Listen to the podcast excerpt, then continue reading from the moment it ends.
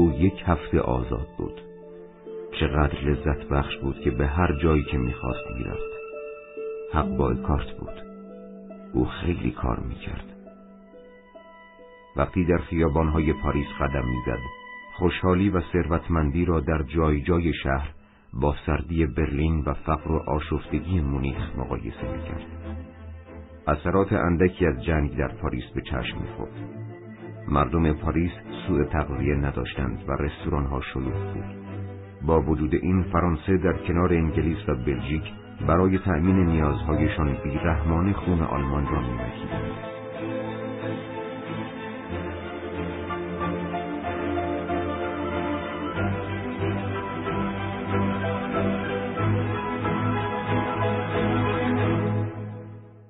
آلفرد تصمیم گرفت دو روز در پاریس بماند و از گالری های هنری لذت ببرد. بعد از آن بلیت قطار بگیرد و به سمت شمال برود. بلژیک و در نهایت هلند کشور اسپینوزا. از آنجا هم قطار مستقیمی برای برلین می گرفت و سری به فردریش می‌زد. در بلژیک بروکسل برای آلفرد شهر جالبی نبود. از ساختمان مجلس بدش آمد. آنجا همان ساختمانی بود که در آن دشمنان آلمان همیشه در پی طرحریزی نقشه هایی برای تاراج میهن بودند. روز بعد به قبرستان ارتش آلمان در ایپر رفت. جایی که آلمان شکست های وحشتناکی را در جنگ جهانی اول در آنجا متحمل شد و جایی که هیتلر در آن شجاعانه جنگیده بود. بعد به سمت شمال و به سمت آمستردام رفت. آلفرد نمی‌دانست دنبال چیست. فقط می‌دانست که مسئله اسپینوزا پس ذهنش وزوز می کند. او مجذوب اسپینوزای یهودی شده بود. او به خودش گفت نه، مجذوب نه، تو به او احترام می‌گذاری، همانطور که گوته میگذاشت. آلفرد رسالی الهی سیاسی اسپینوزا را که از کتابخانه امانت گرفته بود پس نداده بود و اغلب چند پاراگرافش را شبها در رخت خواب می‌خواند. آلفرد کم خواب بود. به دلایل نامعلومی وقتی وارد رخت خواب می‌شد مضطرب می‌شد و با خوابیدن کلنجار می‌رفت. باید در این مورد هم با فریدریش صحبت می‌کرد. در قطار رساله را از آن صفحه‌ای که شب قبل در موقع خواندنش به خواب رفته بود باز کرد. یک بار دیگر از شجاعت اسپینوزا در زیر سوال بردن حاکمیت دینی در قرن هفدهم متأثر شد. آلفرد می‌دید که اسپینوزا چطور به تناقضات متون مقدس اشاره می کند و همچنین نشان می دهد که وقتی این متون با خطاهای انسانی تفسیر می شود فرض کردن مبانی الهی برای آنها چقدر بیمعناست. مخصوصا متونی برای آلفرد جالب بودند که اسپینوزا در آنها به کشیشها و خاخامهایی اشاره می کند که احساس می کنند نگاهی متمایز به معنای خدا دارند. اگر اثبات خطاهای موجود در متون مقدس کفر است پس کسانی را که هواهای نفسانی خودشان را در این متون گنجاندهاند چه باید نامید کسانی که شعن نویسندگان مقدس را پایین آوردند و نوشته های آنان را مزخرفاتی بی سر و ته جلوه و می‌دید که اسپینوزا چطور با حرکت مچش معتقدان به عرفان یهودی را تار و مار می کند. من عراجیف عرفان یهودی را خواندم و می‌شناسم. کسانی که جنونشان حیرتی وصف ناشدنی را در من ایجاد کرد. چه تناقضی! یک یهودی خردمند و شجاع. یوستن استوارت چمبرلین چطور می‌توانست به مسئله اسپینوزا پاسخ دهد؟ چرا او را در بایروت ملاقات نکنم و همین سوال را از او نپرسم؟ بله همین کار را می‌کنم. و از هیتلر هم می‌خواهم همراهم بیاید. به هر حال مگر ما دو نفر وارثان فکری او نیستیم. به احتمال زیاد چمبرلین هم نتیجه می‌گیرد که اسپینوزا یهودی نبوده است. حق هم با اوست. اسپینوزا چطور می‌تواند یهودی باشد؟ با وجود همه آموزه های دینی باز هم اون ملت یهود و خدای یهودیان را رد می کند. او از نفس خرد بهرهمند بود. قطعا خون یهودی در رکهای او جریان نداشته است. ولی قبلا در تحقیق شجر نامعیش فقط فهمیده بود که پدر اسپینوزا، میکایل اسپینوزا، احتمالا اهل اسپانیا بوده و در اوایل قرن هفدهم از اسپانیا به پرتغال و از آنجا به آمستردام مهاجرت کرده است. با این وجود تحقیقش نتایج جالب و غیر منتظری در پی داشت. یک هفته پیش کشف کرد که ملکه ایزابلا در قرن پانزدهم قوانین خونی وضع کرده بود که به موجب آن یهودیان نوکیش را از گرفتن موقعیتهای مهم در دولت و ارتش منع می کرد. او آنقدر دانا بود که بفهمد خباست یهودیان ریشه در دینشان ندارد بلکه فی نفسی در خونشان است و این را تبدیل به قانون کرد. باید کلاهمان را برای ملکه ایزابلا برداریم. آلفرد دیگر نظرش را در مورد ملکه ایزابلا تغییر داده بود. پیش از این او را یگان کاشف امریکا می‌دانست، جایی که گندابه تلفیقهای افراطی است. احتمالا به دلیل بیطرفی هلند در جنگ جهانی اول آمستردام برای آلفرد خوشایندتر از بروکسل بود. آلفرد نصف روز به یک گروه توریستی ملحق شد ولی بیشتر برای خودش میچرخید. گشتی در کانالهای آمستردام زد و برای دیدن مناظر جالبش چند بار توقف کرد. آخرین توقفش در یودن بیسترات بود برای دیدن کنیسه بزرگ یهودیان سفرادی. این کنیسه بزرگ و ترسناک بود. دو هزار صندلی داشت و نماینده پستی و بیریشگی یهودی در بدترین شکلش بود. آمیزشی از ستونهای یونانی، پنجره های مسیحی و منبتکاری اسلامی. آلفرد اسپینوزا را تصور کرد که جلوی سکوی اصلی روبروی خاخام نادانی که او را نفرین می کند ایستاده است و احتمالا پس از آن شادمانه به سوی آزادیش می رود.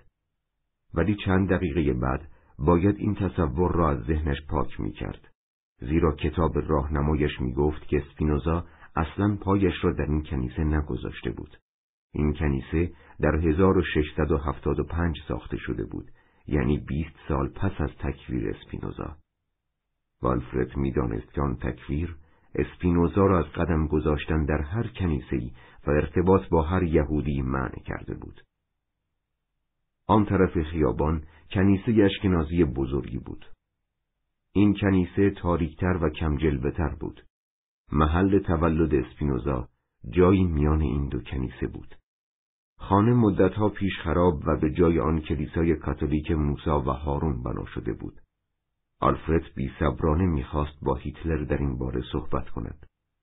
این نمونه برای احساسی بود که هر دوی آنها داشتند. مسیحیت و یهودیت دو روی یک سکند.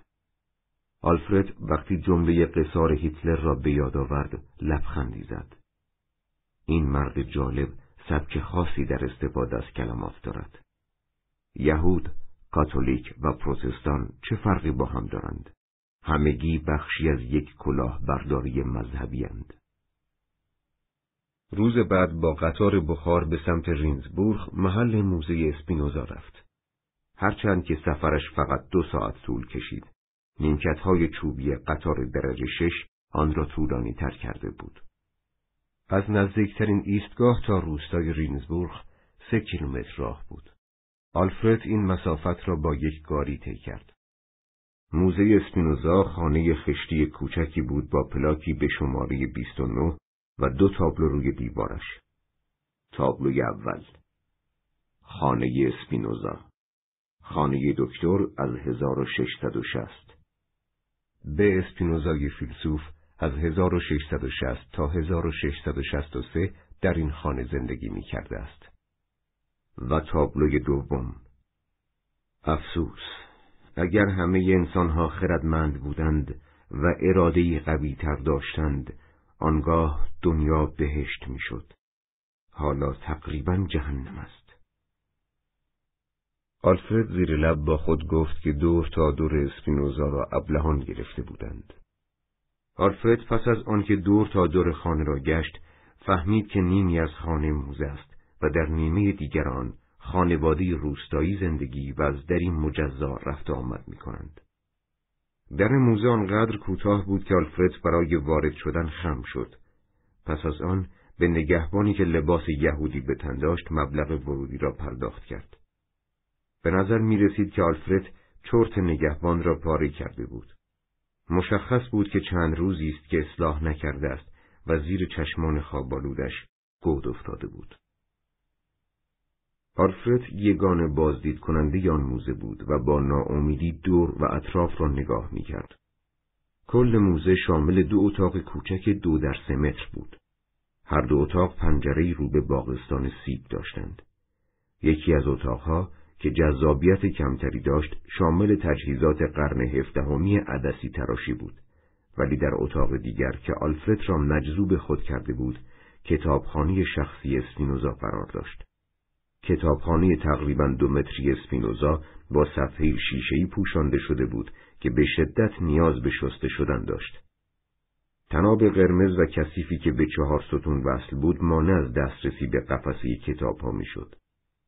قفسه ها پر بودند از کتاب های سنگین که بیشترشان عمودی قرار گرفته بودند ولی چند تا از بزرگهایشان هم افقی خوابانده شده بودند. همه کتاب ها جلد های محکمی داشتند مربوط به قرن هفدهم یا پیش از آن. آلفرد سعی کرد تعداد عناوین را که بیش از صد تا بود بشمارد. نگهبان که گوشه اتاق روی صندلی نشسته بود و روزنامه می‌خواند به زبان هلندی گفت صد و پنجاه و یک آلفرد گفت هلندی نه من فقط به آلمانی و روسی حرف می‌زنم نگهبان هم با آلمانی فسیحی گفت صد و پنجاه و یک و دوباره مشغول خواندن شد در کنار دیواری جعبه شیشهای پنج چاپ اول رسالی الهی سیاسی را در معرض نمایش قرار داده بودند. این همان کتابی بود که آلفرد در جیبش داشت. هر کدام از نسخه های این کتاب به صورت باز شده در صفحه عنوانش روی قفسه قرار گرفته بود و در آن صفحه به زبانهای هلندی، فرانسوی، انگلیسی و آلمانی نوشته شده بود. از آنجا که ناشران این کتاب را کتابی خطرناک می‌دانستند نام نویسنده و ناشر مشخص نیست. به علاوه هر کدام از این پنج نسخه در شهری متفاوت به چاپ رسیده بود. نگهبان بالفرت اشاره کرد تا کنار میز بیاید و فهرست میهمانان را امضا کند. آلفرد پس از امضا کردن فهرست نگاهی به نامهای داخلان انداخت. نگهبان دفتر اسامی را چند صفحه‌ای به عقب ورق زد و امضای آلبرت آینشتین دوم نوامبر 1920 را نشان داد. بعد ضربه‌ای به دفتر زد و با غرور گفت نوبل فیزیک داره. دانشمند خیلی معروفیه. اون اغلب همه روزا تو کتابخونه مشغول مطالعه و شعر نوشتن واسه اسپینوزاست. اینجا رو ببینید. و به کاغذ کوچکی که روی دیوار پشت سرش بود اشاره کرد. این دست خطشه. یه کپی هم به ما داده. این اولین بند شعرشه. آلفرد خواند. چقدر این مرد بزرگ را دوست دارم بیش از آن که بتوان با واژگان بیانش کرد. هنوز میترسم که تنها باشد با حالی نورانیش. آلفرد با خود گفت زر زیادی. یه دانشمند یهودی روانی به مردی حاله یهودی میده که همه چیز یهودی ها ول کرده. آلفرد گفت کی موزه رو میچرخونه؟ دولت هلند؟ نه اینجا یه موزه خصوصیه حامی سرمایه گذارش کیه؟ انجمن اسپینوزا فراماسونا سرمایه گذاری شخصی یهودی این آقا خرج بیشتر خونه و کتاب خونه رو داده نگهبان صفحه اول دفتر فهرست میهمانان را آورد و به اولین امضا در تاریخ 1899 جورج روزنتال اشاره کرد. اما اسپینوزا یهودی نبوده. اون از طرف یهودی ها تکفیر شده بود. یه یهودی همیشه یهودیه. چرا اینقدر سوال می‌کنین؟ من نویسنده و سردبیر یه روزنامه تو آلمانم. نگهبان نگاهی به امضای آلفرد انداخت. آها. روزنبرگ؟ و به زبان خاصی چیزی گفت. چی داری میگی من نمی‌فهمم. ابریه گفتم شاید یهودی باشی. آلفرد صاف ایستاد. خوب نگاه کن. به من میاد یهودی باشم؟ نگهبان سرتاپای او را نگاه کرد. خیلی معلوم نیست. و دوباره روی صندلیاش افتاد. آلفرد که زیر لب دشنام می‌داد به سمت قفسه کتاب ها برگشت و تا جایی که می‌توانست از روی تناب خم شد تا بتواند عنوان کتاب های اسپینوزا را بخواند. کمی بعد تعادلش را از دست داد و جلوی قفسه کتاب ها به سختی به زمین خورد. نگهبان که در گوشه اتاق روی صندلیاش نشسته بود، روزنامه را پرت کرد و به سرعت خودش را به قفسه کتاب ها رساند تا ببیند آیا خسارتی به کتاب ها وارد شده است یا نه. چی کار می‌کنی؟ دیوونه شدی؟ این کتابا خیلی با ارزشن. می‌خواستم اسم کتابا رو بخونم. چرا باید اسمشونو بدونی؟ من یه فیلسوفم. می‌خوام ببینم افکارش از کجا گرفته. آه اول روزنامه نگار بودی. حالا فیلسوف شدی؟ هر دوتاشم. هم فیلسوفم هم روزنامه نگار. فهمیدی؟ نگهبان خیره به اون نگاه کرد. آلفرد هم به لب افتاده پایینش بینی بدشکلش و موهایی که از گوش کثیفش بیرون زده بود خیره شد. فهمیدنش خیلی سخته؟ من خیلی می‌فهمم. اینو می‌فهمی که اسپینوزا فیلسوف مهمی بوده؟ پس چرا کتاباشو اینقدر دور گذاشتی؟ چرا اینجا کاتالوگی برای معرفی کتاباش نیست؟ یه موزه واقعی کارش اینه که چیزا را نشون بده نه اینکه پنهانشون کنه. تو اینجا نیومدی که چیزی در مورد اسپینوزا بفهمی. اومدی خرابش کنی که ثابت کنی افکارش از دیگرون دزدیده. اگه اصلا چیزی حالیت می‌شد می‌دونستی که هر فیلسوفی متأثر از فیلسوفای قبل از خودش بوده. کانت رو هگل تأثیر گذاشته شوپنهاور رو نیچه افلاتون هم روی همه فیلسوفا. همه می‌دونن که تأثیر. نکته همینجاست. تو نگفتی تأثیر. جمله تو دقیقا این بود. افکارش از کجا گرفته؟ این فرق داره. آه پس منازعه تلمودی اینه. چیزی که شما خیلی دوست دارین. تو منظور منو خوب فهمیدی. من دقیقا منظور تو می‌دونم. شما می‌زنین اینشتین که یکی از خودتونه ساعتها تو کتابخونه بمونه و مطالعه کنه ولی دیگرون باید سه قدم دورتر باشن. آقای روزنبرگ فیلسوف سردبیر من به شما قول میدم که جایزه نوبل و بردین می‌تونین بیاین اینجا هر کتابی که دلتون خواست بردارید. موزه داره تعطیل میشه بفرما بیرون. جهنم پیش چشمان آلفرد ظاهر شده بود. یک نگهبان یهودی به یک آریایی زور می‌گوید. یهودی ها دسترسی را برای غیر یهودیان محدود کردند. یهودیان فیلسوف بزرگی را صاحب شدند که از آنها نفرت داشته است. او هیچگاه این روز را فراموش نخواهد کرد.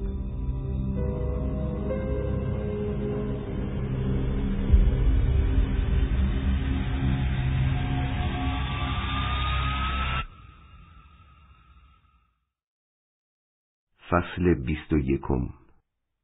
آمستردام بیست و هفتم ژوئیه هزار و ششصد و پنجاه و شش.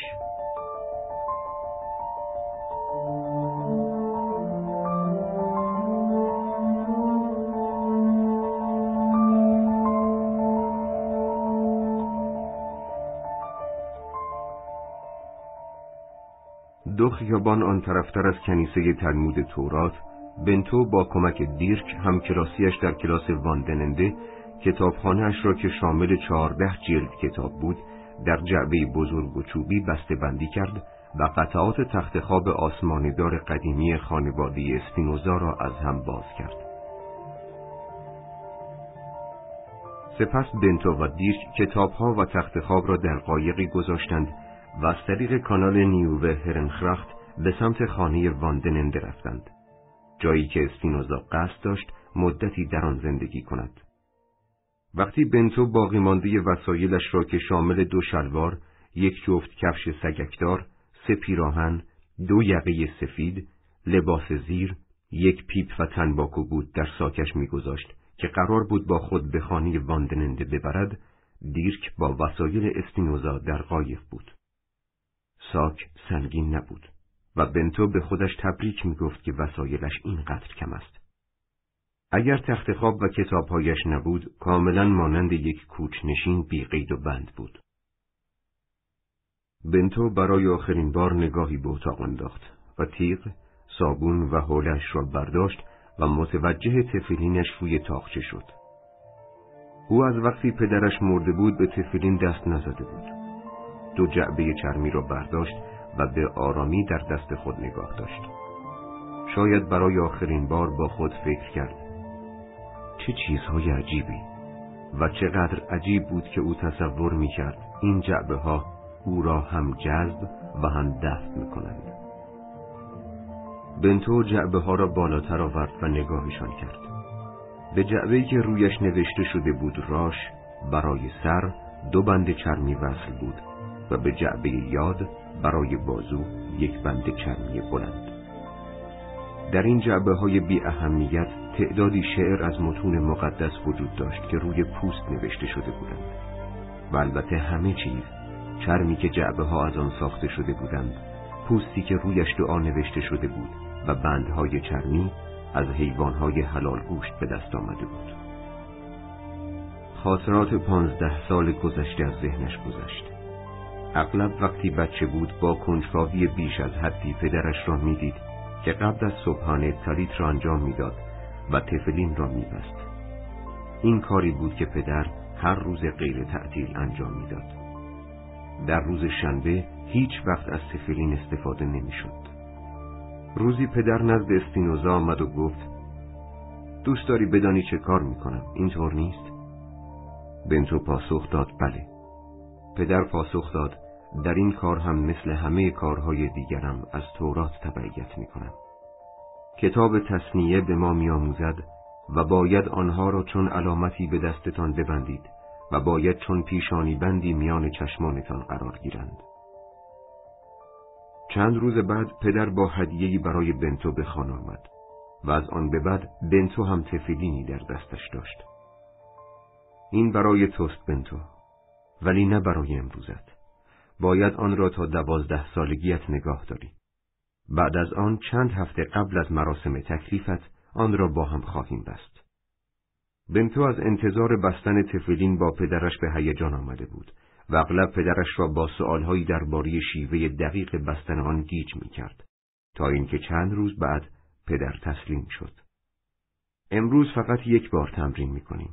بعد تفلین را تا زمانی که وقتش برسد کنار می‌گذاری. قبول است؟ بنتو مشتاقانه تایید کرد. پدر ادامه داد ما با همین کار را انجام می دهیم. دقیقا همان کاری را می کنی که من انجام می دهم. جعبه یاد را در قسمت بالایی بازوی چپت روبروی قلبت می‌گذاری و بعد بندش را هفت بار دور بازویت تا مچت میپیچی. مرا نگاه کن. فراموش نکن باروخ. دقیقا هفت دور. نه شش دور و نه هشت دور. خاخامها اینطور به ما یاد دادند. سپس پدر دعای آمرزش را خواند. خداوندا تو مبارک هستی. خدای ما، شهریار جهان که ما را با احکامش مقدس می کند و به ما حکم کرده است که تفلین را ببندیم. پدر کتاب دعا را باز کرد. آن را به بنتو داد و گفت بفرما. تو دعا را بخوان. بنتو کتاب را نگرفت. در عوض سرش را بلند کرد تا پدرش ببیند که چشمانش را بسته است. سپس دعاها را دقیقا همانطور که پدرش می‌خواند تکرار کرد. اگر بنتو دعا یا هر متن دیگری را فقط یک بار میشنید دیگر هیچگاه آن را فراموش نمی‌کرد. پدر با خوشحالی هر دو گونه بنتو را بوسید. چه موهبتی، چه ذهنی. من از صمیم قلب می‌دانم که تو یکی از بزرگان یهود خواهی شد. بنتو با مزمزه کردن عبارت بزرگان یهود از رؤیا بیرون آمد. با یادآوری خاطراتش اشک از گونه هایش سرازیر شد. پدر گفت حالا با جعبه راش تفلین ادامه می دهیم. آن را بگذار روی پیشانیت درست همانطور که من انجام می دهم. درست بالای ابروهایت و وسط دو چشمت. بعد محکم آن را پشت گردنت گره می‌زنی مثل من. حالا این دعا را بخوان. خداوندا تو مبارک هستی. خدای ما شهریار جهان که ما را با احکامش مقدس می کند و به ما حکم کرده است که تفلین را ببندیم. بنتو برای خوشایند پدرش یک بار دیگر دعا را کلمه به کلمه خواند. بعد دو بند آویزان راش را جلوی شانه هایت میاندازی و مطمئن می‌شوی که روی سیاهش به طرف بیرون است. و بند سمت چپ باید در این نقطه به سمت راست برسد. پدر انگشتش را روی ناف بنتو گذاشت و آن را قلقلک داد. و مطمئن شد که انتهای بند سمت راست اندکی پایین تر از این نقطه بیاید. حالا برمیگردیم سراغ بند یاد تفلین و آن را دور انگشت وسطت سه بار گره می‌زنیم. می‌بینی چطور انجام می‌دهم؟ بعد آن را دور دستت ببند. می‌بینی دور انگشت وسطم شکل حرف شین شده است. می‌دانم که دیدنش سخت است. شین نشانه چیست؟ بنتو سرش را به دو طرف تکان داد. شین اولین حرف خداست. بنتو آرامش عجیبی را که با بستن این بندهای چرمی به دور بازوها و سرش به دست آورده بود به یاد آورد. حس بسته شدن و در بند بودن به او لذت زیادی داده بود. همچنین فکر کرده بود با پدرش که همین بندها را به همین شکل بسته یکی شده است. پدر درس را تمام کرد. بنتو، می‌دانم که هیچ کدام از مراحل را فراموش نخواهی کرد. ولی دیگر تا تمرین های نمایشی قبل از مراسم تکلیفت نباید تفلین را ببندی. بعد از مراسم تکلیفت می توانی هر روز تفلین را ببندی. بجز؟ بجز روزهای تعطیل و روز شنبه. بله. پدر گونه هایش را بوسید. درست مثل من و همه یهودی های دیگر. بنتو گذاشت تا تصویر پدرش محو شود. به زمان حال برگشت. به جعبه های کوچک و عجیب خیره شد و برای لحظه احساس درد کرد که بعد از آن هیچگاه تفیلین را نبسته بود. دیگر هیچ وقت آن احساس لذت در بند بودن و اتحاد را حس نکرده بود. آیا او بیشرمانه از اجرای آرزوی پدرش سر باز زده بود؟ بنتو سرش را به نشانه نفی تکان داد. پدرش که نامش پاک باد در دوره زندگی می کرد که آن دوره اسیر خرافات بود.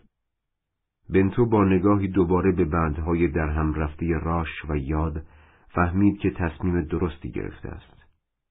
ولی با هدیه پدر با تفلینش چه کند؟ نمی توانست آنها را رها کند تا گابریل پیدایشان کند. این کار برادرش را خیلی ناراحت می کرد. او باید آن را بر می داشت و بعدا ترتیبش را می‌داد. فعلا می توانست این جعبه کوچک را در کیفش کنار تیغ و صابون بگذارد و بعد بنشیند و نامه بلند و محبت آمیز برای گابریل بنویسد. بنتو وسط کار متوجه نادانیش شد. حالا دیگر گابریل هم مثل بقیه جامعه به واسطه شرم از خواندن همه نوشته های بنتو منع شده است. بنتو که نمی‌خواست برادرش را بیش از این آزار دهد، نامش را پاری کرد و به سرعت یادداشتی شامل توضیحاتی ضروری در چند خط برایش نوشت و آن را روی میز آشپزخانه قرار داد. گابریل افسوس که این آخرین حرفم است. من تخت خواب آسمان دار را که پدر برای من گذاشته بود برداشتم. همینطور لباسها، صابون و کتابهایم را. بقیه چیزها مال توست. از جمله کل تجارتمان که چیز زیادی هم نیست. بنتو می‌دانست که قایق با تمام توقفهایی که در مسیر دارد پس از دو ساعت وسایلش را به منزل واندننده میرساند. او پیاده می توانست در عرض نیم ساعت به آنجا برسد. بنابراین هنوز وقت داشت تا قدمی در محله یهودی نشینشان بزند. جایی که از بد و تولد در آن زندگی کرده بود. او وسایلش را در خانه گذاشت و با متانتی معقول و گامهای چابک در خیابان قدم گذاشت. ولی سکوت ترسناک خیابان بلا فاصله به یادش آورد که تقریبا همه کسانی که او می شناخت اکنون در کنیسند و به حرفهای خواهان مطرا گوش می دهند که نام باروخ اسپینوزا را نفرین می کند و به آنها دستور می دهد که او را تا ابد ترد کنند.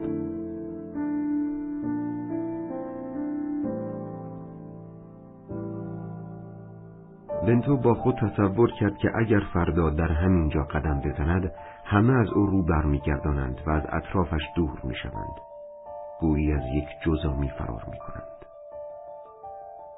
هر چند ماهها خودش را برای این لحظه آماده کرده بود به نحو غیر منتظری از دردی که به سراغش آمده بود شگفت زده شد درد بیخانمونی درد گم شدن و درد دانستن اینکه دیگر هیچ وقت در این خیابانهایی که خاطرات جوانیش را در خود دارد قدم نخواهد زد. خیابانهای گابریل و ربکا و همه دوستان دوران کودکیش خیابانهایی که در آنها با کسانی قدم زده است که دیگر در هیچ خیابانی در زمین قدم نمی‌زنند. پدر و مادرش میشل و هانا نامادریش استر و خواهر و برادر مردش مریم و ایزاک. بنتو از ردیف مغازه ها گذشت. این خیابان ها آخرین ارتباط محسوس او با این مردگان بودند. آنها هم مانند بنتو از این خیابان ها گذشته بودند و چشمشان به این مناظر افتاده بود. قصابی حلال گوشت مندوزا نانوایی مانوئل آرایشگری سیمونز. ولی این ارتباط در حال گسستن بود. او دیگر چشمش به چیزهایی نمیافتاد که مادر، پدر و نامادریش می‌دیدند. او حالا تنهایی را به گونه‌ای درک می‌کرد که تا به حال درکش نکرده بود. بنتو تقریبا بلا فاصله احساساتی را مشاهده کرد که در ذهنش نمایان می‌شد. او زیر لب با خود گفت آزادی چقدر جالب او از روی قصد به این مسئله فکر نکرده بود این فکر ظاهر شده بود تا درد تنهایی را تسکین دهد. گویی ذهنش خودکارانه در پی تعادل بود. این مسئله چطور بود؟ آیا استقلالی از اراده آگاهانه در او وجود داشت که اندیشه ها را ایجاد می کرد از او حمایت می کرد و به او اجازه می‌داد تا خودش را نمایش دهد؟ او گفت بله آزادی. بنتو عادت داشت که گفتگوهای طولانی با خودش داشته باشد. آزادی زهره. تو بالاخره از زیر یوغ سنت رها شدی. به یاد بیار که چقدر دنبال آزادی بودی. آزادی از عبادت، تشریفات دینی و خرافات. به یاد بیار که زندگی چقدر به تشریفات دینی محدود بود. چندین ساعت صرف تفلین می‌شد. سه بار در روز تو کنیسه عبادت می کردی و غیر از اون هر وقت آبی می نوشیدی و سیبی یا لغمه غذا در دهان میذاشتی و وقتی با هر مسئله توی زندگی روبرو می شدی باید دعا می کردی.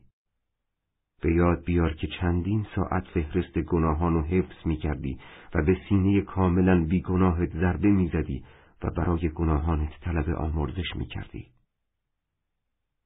بنتو روی پل کانال ورورز ایستاد و روی نرده سنگی خم شد تا به آبی که در زیر جریان داشت نگاهی بیندازد. این کار خواندن تفاسیر دینی را بیادش آورد. زمانی را که پس از انجام دادن تشریفات دینی باقی میماند به خواندن تفاسیر اختصاص می‌داد. روزها و شبهای بیشماری را به خواندن متونی گاه پیش پا افتاده و گاه درخشان از خیلی متخصصانی اختصاص داده بود که همه زندگیشان را وقف نوشتن درباره معانی کلام خدا در متون مقدس و همچنین توجیه و استدلال 613 تفسیری کرده بودند که هر جنبه زندگی یهودیان را کنترل می‌کرد. و بعد وقتی با خواهم آبواب مطالعه عرفا را شروع کرد، درسش به اسرار آن ایمان تبدیل شد. گویی با معنای مرموز هر کلمه و شاخه هایی که با آن مرتبط بود روبرو می شد. با وجود این هیچ کدام از های معلم و متخصصان قدیمی هیچگاه اعتبار متون اصلی را زیر سوال نبرده و این پرسش را مطرح نکردند که آیا های موسی واقعا کلام خداوند بودند یا خیر؟ وقتی چندین سال پیش در کلاس تاریخ یهودیت پرسید که خدا چطور می‌تواند کتابی با این همه تناقض بنویسد، خاخام مرترا آهسته سرش را بلند کرد. ناباورانه در صورت بنتو خیره شد و پاسخ داد. چطور تو بچه قدرت خدا را زیر سوال می‌بری و فرض می‌کنی که از علم بیکران خداوند و مقاصد اون آگاهی داری؟ مگه نمی‌دونی ده ها نفر، صدها هزار نفر و کل بنی اسرائیل شاهد عهد خداوند با موسی بودن؟ این رویداد بیش از هر واقعی دیگری توی تاریخ شاهد داره. لحن خاخام به گونه بود که دیگر انتظار نمی رفت کسی چنین سوال احمقانه ای طرح کند و هیچ کس هم چنین نکرد. بنتو می‌دید که همه بجز خودش در مجموع با رفتار احترام آمیزشان به تورات گناهی را انجام می‌دهند که خدا از طریق موسی آنان را از آن گناه منع کرده بود.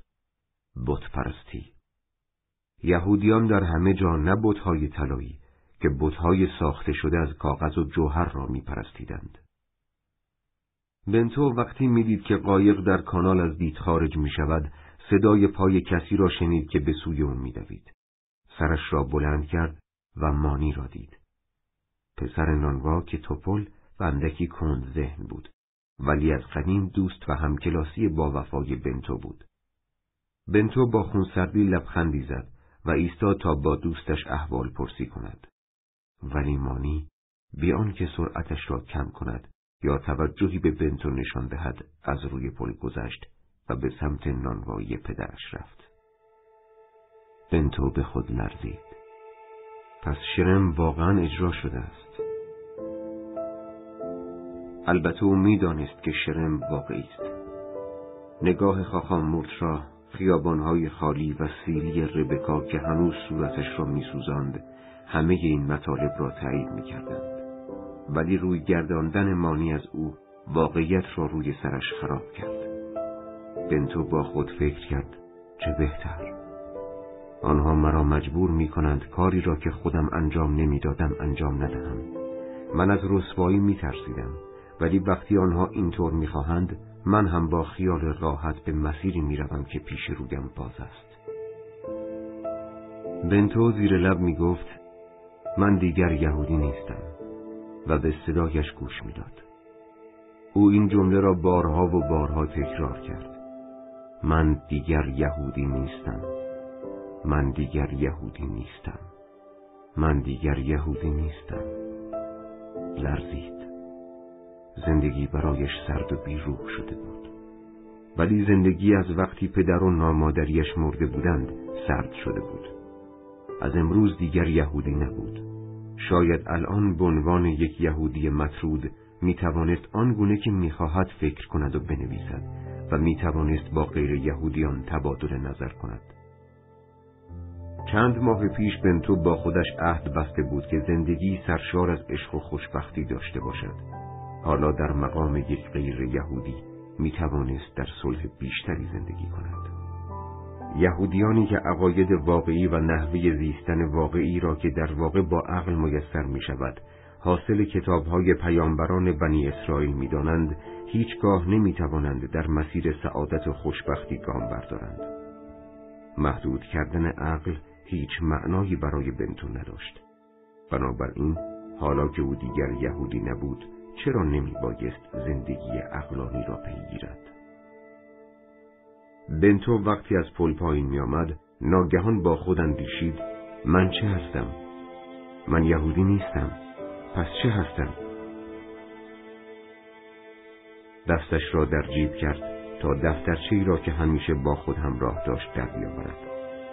این همان دفترچه بود که واندننده در اولین ملاقاتش با بنتوان را دیده بود. به کوچه باریکی پیچید. کنار کانال در میان نوشته هایش که حاصل تأملاتش در دو سال اخیر بود به دنبال پاسخ گشت.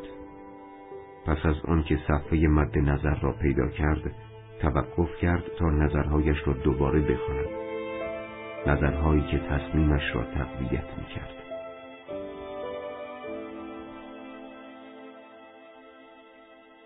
من در میان کسانی هستم که بازات من مخالفند و بدون آنکه تغییری اساسی در خودم ایجاد کنم به سختی می‌توانم خودم را با آنان وفق دهم. یک انسان آزاد تا زمانی می‌تواند در میان جاهلان زندگی کند که بتواند از علایق آنان اجتناب کند. یک انسان آزاد صادقانه زندگی می کند نه فریبکارانه. فقط انسانهای آزاد برای یکدیگر مفیدند و می توانند دوستی واقعی را شکل دهند. هر کسی بر اساس حق طبیعیش مجاز است از عقل خود استفاده کند تا به گونه نحوه زیستنش را تعریف کند که این نحوه زندگی به او اجازه نمایان شدن بدهد.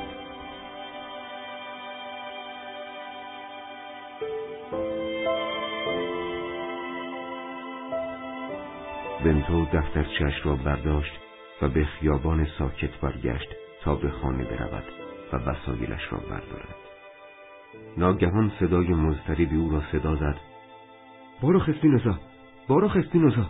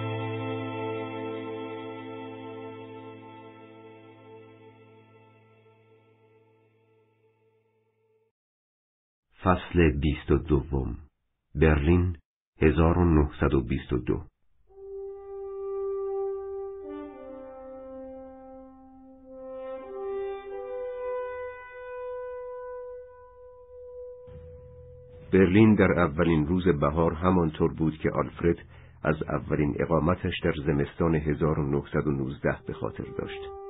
مغازهداران لجوج زیر آسمان تیره با باد سرد و باران سبکی که گویی هیچ وقت به زمین نمی‌رسد خود را در چند لایه لباس پوشانده و در مغازه های سردشان نشسته بودند.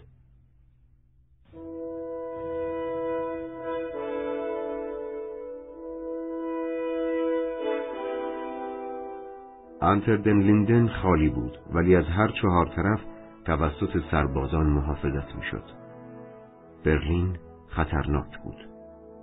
هر روز تظاهرات خشونت آمیز سیاسی و ترور کمونیست ها و سوسیال دموکرات ها در جریان بود.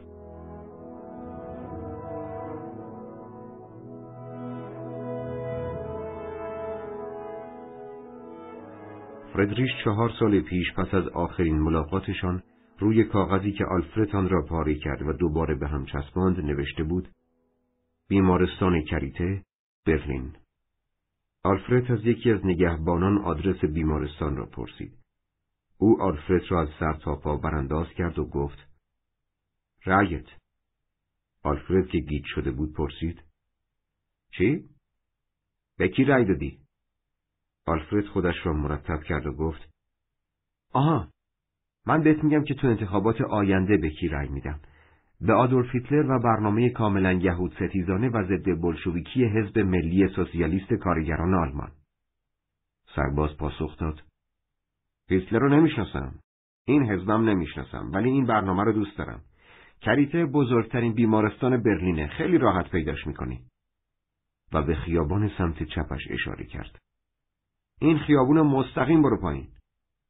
خیلی ممنون. و اسم هیتلر رو تو ذهنت نگه دار. به زودی بهش رأی میدی. کارمند پذیرش به سرعت نام فردریش پوفیتستر را شناخت. بله آقای دکتر پوفیتستر مشاور بیماران روانی و ذهنی تو بخش بیماران خارج از بیمارستان هستند. سالن سمت راست رو تا ته برین از در خارج شین و از اونجا مستقیم به سمت ساختمون بغلی برین. بخش پذیرش ساختمان کناری آنقدر شلوغ بود که پانزده دقیقه طول کشید تا آلفرد به میز پذیرش برسد. مردان جوان تا میان سالی که هنوز پالتو خاکستری ارتش را به تن داشتند موجب ازدهام جمعیت در آن قسمت بودند. آلفرد وقتی به میز پذیرش رسید توجه کارمند آن قسمت را با لبخندی معدبانه جلب کرد و گفت ببخشید ببخشید من از دوستان نزدیک دکتر پوفیستر هستم ایشون می‌خوان منو ببینن کارمند مستقیما در چشمان آلفرد نگاه کرد آلفرد مرد جوان خوشتیپی بود. اسمتون؟ آلفرد روزنبرگ. به محض اینکه جلسهشون رو تمام کردن بهشون میگم شما بیرونین. بیست دقیقه بعد خانم کارمند با لبخندی گرم به آلفرد اشاره کرد تا دنبال او به دفتری بزرگ برود. فردریش با آینه‌ای که به پیشانیش بسته بود و روپوش سفیدی که در جیبهایش چراغ قوه خودکار چوب معاینه دهان و گوشی طبی گذاشته بود منتظر آلفرد بود. آلفرد چه سورپرایزی چه سورپرایز خوبی اصلا فکر نمی کردم دوباره ببینمت چطوری؟ از وقتی تو استونی دیدمت چقدر روت شدی؟ چی به برلین کشوندتت؟ نکنه اینجا زندگی می‌کنی؟ ببین چقدر سوالای احمقانه ازت می‌پرسم و بهت وقت جواب دادن نمیدم. در مونگا مثل همیشه شلوغه ولی من ساعت هفت نیم کارم تموم میشه. اون موقع وقتت آزاده؟ آلفرد گفت آره من از برلین رد می شدم گفتم شاید شانس اینو داشته باشم که تو رم ببینم. و با خود گفت چرا بهش نمیگی که واقعا واسه چی اومدی اینجا؟ عالیه پس بعدا با هم شام می‌خوریم و گپ می‌زنیم. خیلی خوشحالم. منم همینطور. ساعت هفت جلوی میز پذیرش میبینمت. آلفرد کل بعد از ظهر را در شهر قدم می‌زد و خیابانهای جلف برلین را با خیابانهای پرشکوه پاریس مقایسه می‌کرد. وقتی دیگر خیلی سردش شد، مدتی در گرمترین اتاقهای موزهی سرد توقف کرد. ساعت هفت به اتاق انتظار بیمارستان برگشت که حالا تقریبا خالی بود. فردریش رأس ساعت هفت و نیم آمد و آلفرد را به سالن غذاخوری پزشکان برد. سالن غذاخوری اتاقی بزرگ و بدون پنجره بود که بوی کلم می‌داد و چندین خدمتکار ایستاده بودند تا روپوش سفید پزشکان را بگیرند. می‌بینی آلفرد اینجا مثل همه جای آنمانه پر میز و پر خدمتکار ولی کمتر چیزی واسه خوردن پیدا میشه شام بیمارستان غذایی سرد بود شامل تکه های نازک سوسیس گوشت و جگر پنیر محلی بدبو سیب زمینی آبپز سرد کلم و خیار ترشی. فردریش معذرت خواهی کرد. شرمنده این بهترین چیزی بود که می‌تونستم بهت بدم. کاش که امروز غذای گرم خورده باشی. آلفرد سری تکان داد. تو قطار سوسیس خوردم. بد نبود. می‌تونیم برای دسر امیدوار باشیم. از آشپز خواستم یه چیز خاص برامون بیاره. پسرش یکی از مریضامه. معمولا چیزای خوشمزه‌ای برام درست می‌کنه. حالا فرتریش به صندلی تکیه داد و نفسی عمیق کشید. آشکارا هیجان زده بود. بالاخره راحت شدیم و می‌تونیم حرف بزنیم. اول از همه بذار در مورد برادرت بگم. ایگان همین چند روز پیش بهم نامه نوشته بود که از تو خبر دارم یا نه. ما همدیگر رو تو برلین می‌دیدیم. ولی شیش ماه پیش یه کار خوبی تو بانک بروکسل پیدا کرد و به اونجا رفت. سلش رو به بهبوده. آلفرد با ناله گفت آه نه. چی شد؟ بهبود خبر خوبیه. آره البته. ناراحتی من به خاطر بروکسله. اگه می‌دونستم من یه روز تو بروکسل بودم. ولی از کجا می‌خواستی بفهمی؟ همه ی آلمانا جابجا شدن. ایگان تو نامش نوشته بود اصلا نمی‌دونی که تو کجا زندگی می‌کنی یا چطوری داری زندگی می‌کنی. همه یه چیزی که از ملاقاتمون تو روال می‌تونستم بهش بگم این بود که تو امیدواری بیای آلمان. اگه دوست داری می‌تونم آدرس اونو بهت بدم و آدرس تو رم به اون بدم. آره می‌خوام بهش نامه بنویسم. بعد از شام آدرسشو بهت میدم. تو اتاقمه ولی تو تو بروکسل چی کار می‌کردی؟ کوتاه بگم یا مفصل؟ مفصل. من وقتم زیاده. ولی باید خسته باشی مگه کل روز به حرفای مردم گوش نمیدی؟ امروز از کی کارتو شروع کردی؟ کارم از هفت صبح شروع میشه. ولی حرف زدن با مریضا با حرف زدن با تو خیلی فرق داره. تو و ایگان تنها کسانی هستین که از استونی برام موندین. من اون زمان یه بچه بودم. و همونطور که حتما یادته تو آخرین دیدارمون پدرم تازه مرده بود. مادرم هم دو سال پیش مرد. من شاید تا حد غیر معقولی به گذشته اهمیت میدم. برای جداییمون تو آخرین دیدار اونم با اون شرایط بد واقعا متاسفم. همش برای بیفکری من بود. پس مفصل توضیح بده لطفا. آلفرد با اشتیاق درباره زندگیش در سه سال گذشته صحبت کرد. نه، چیزی فراتر از اشتیاق. سخنرانی با حرارت که از گوشت و خونش ماگه می گرفت. این حرارت از قسمت کردن زندگیش با کسی نشأت می گرفت که واقعا می‌خواست داستان زندگیش را بداند.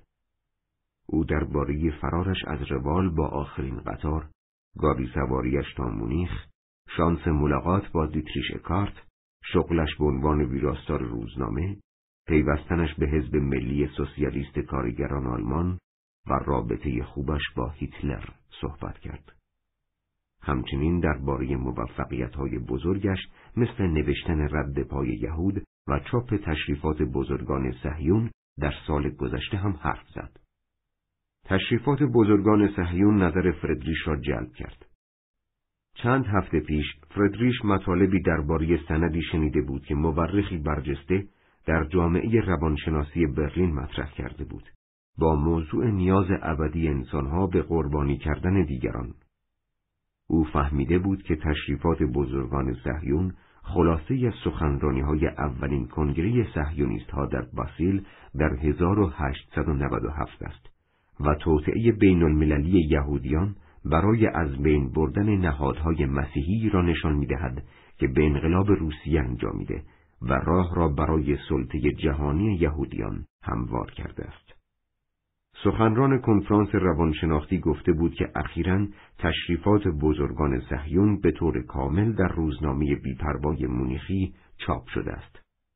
هرچند که بسیاری از سازمانهای بزرگ تحقیقاتی به طور متقاعد کننده اثبات کردند که این کتاب شوخی فریبامیز است. آیا آلفرد می‌دانست که این کتاب شوخی فریبامیز است؟ فردریش متعجب بود. آیا با علم به این مسئله باز هم آن را چاپ کرده بود؟ ولی در این باره حرفی نزد.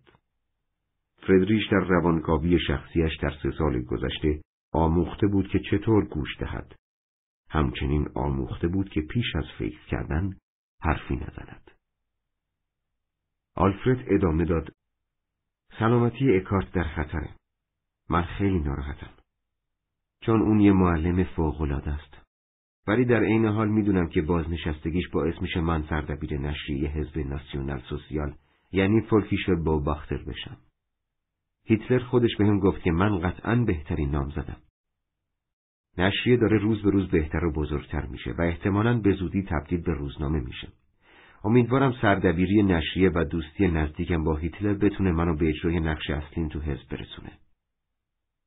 آلفرد حرفایش را با درمیان گذاشتن رازی با فردریش پایان داد. الان در حال برنامه ریزی واسه یک کتاب واقعا مهمم که اسمشو گذاشتم افسانه قرن بیستم. امیدوارم این کتاب اهمیت تهدید یهودیا برای تمدن غربی رو به آدمای عاقل بفهمونه. نوشتن این کتاب سالها طول می‌کشه. ولی فکر می‌کنم به اندازه کتاب بزرگ هیستون استوارت چمبرلین بنیانهای قرن نوزدهم موفق باشه. خب این ماجرای زندگی من بود تا 1923. آلفرد از موفقیت تو این زمان کوتاه تحت تأثیر قرار گرفتم. ولی همش رو تمام نکرده. حالا چی کار می‌کنیم؟ تو بروکسل چه خبر بود؟ او من همه چیزو تعریف کردم جز چیزایی که در موردش سوال کردی. سپس آلفرد سفرش به پاریس، بلژیک و هلند را با جزئیات تعریف کرد. به دلایلی نتوانست وارد عمق ماجرا شود و هیچ اشاری به بازدید از موزه اسپینوزا در رینزبورگ نکرد. چه سه روز پرباری آلفرد. باید به خودت افتخار کنی که تو این مدت کم این همه کار کردی. خیلی خوشحالم که به اعتماد کردی. به دلم افتاده که تا حالا این حرفا رو مخصوصا اشتیاق تو واسه کسی تعریف نکردی، درسته؟ درسته. حق داری. من از آخرین دیدارمون با هیچ کس حرف شخصی نزدم. این خاصیت تو فردریش که آدم رو ترغیب می‌کنی سفره دلشو پیشت باز کنه.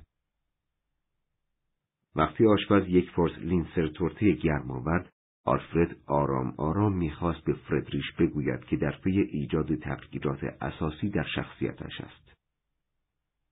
یه غذای تازه برای شما و مهمونتون دکتر پفیستر. چقدر شما خوبید آقای اشتاینر و پسرتون هانس. این هفته چطوره؟ روزا بهتره ولی شبا خوابای خیلی بدی می‌بینه. تقریبا هر شب صدای جیغشو میشنوم. دیگه خواباش داره تبدیل به خوابای من میشه. خواب دیدن تو شرایط اون عادیه. صبر داشته باشین آقای اشتاینر. کم کم تموم میشه. همیشه همینطور بوده. بعد از آن که آشپز آنها را ترک کرد، آلفرس پرسید. پسرش چش شده؟ من برای رازداری پزشکیم نمی‌تونم در مورد هیچ کدوم از بیمارم با حرف بزنم. ولی اینو می‌تونم بگم. ازدهام جمعیت تو اتاق انتظار دیدی؟ اونا همشون یه همچین مرضی دارن. اونا موجیان. یعنی بر اثر شنیدن صدای انفجار و ترس از اون دچار اختلال روانی شدن. تو همه اتاقای انتظار بخشهای بیماران روانی خارج از بیمارستان تو همه بیمارستان آلمان پر از این مریض است. اونا خیلی زجر می‌کشن. تند مزاجن، نمی‌تونن تمرکز کنن، عصبی و افسردن. اونا مدام در حال زجر کشیدنن. در طول روز تصاویر وحشتناک به ذهنشون می‌رسه. شبا خواب می‌بینن که همرزماشون مردن و مرگ داره سراغ خودشون میاد. هرچند که خیلی خوششانس بودن که از مرگ فرار کردن احساس گناه زنده موندن اونا را آزار میده. این گناه که اونا زنده موندن در حالی که بقیه همرزماشون مردن. اونا به این فکر می‌کنن که می‌تونستن جون همرزمای مردشون رو نجات بدن و می‌تونستن به جای اونا بمیرن. اونا احساس غرور نمی‌کنن بلکه احساس ترسو بودن می‌کنن. این مسئله خیلی بزرگی آلفرد.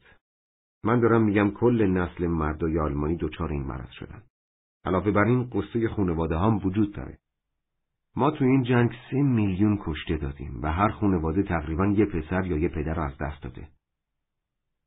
آلفرد بلافاصله اضافه کرد و تراژدی پیمان شیطانی ورسای همه اینا رو بدتر کرد. همه این دردا رو بیمعنا کرد.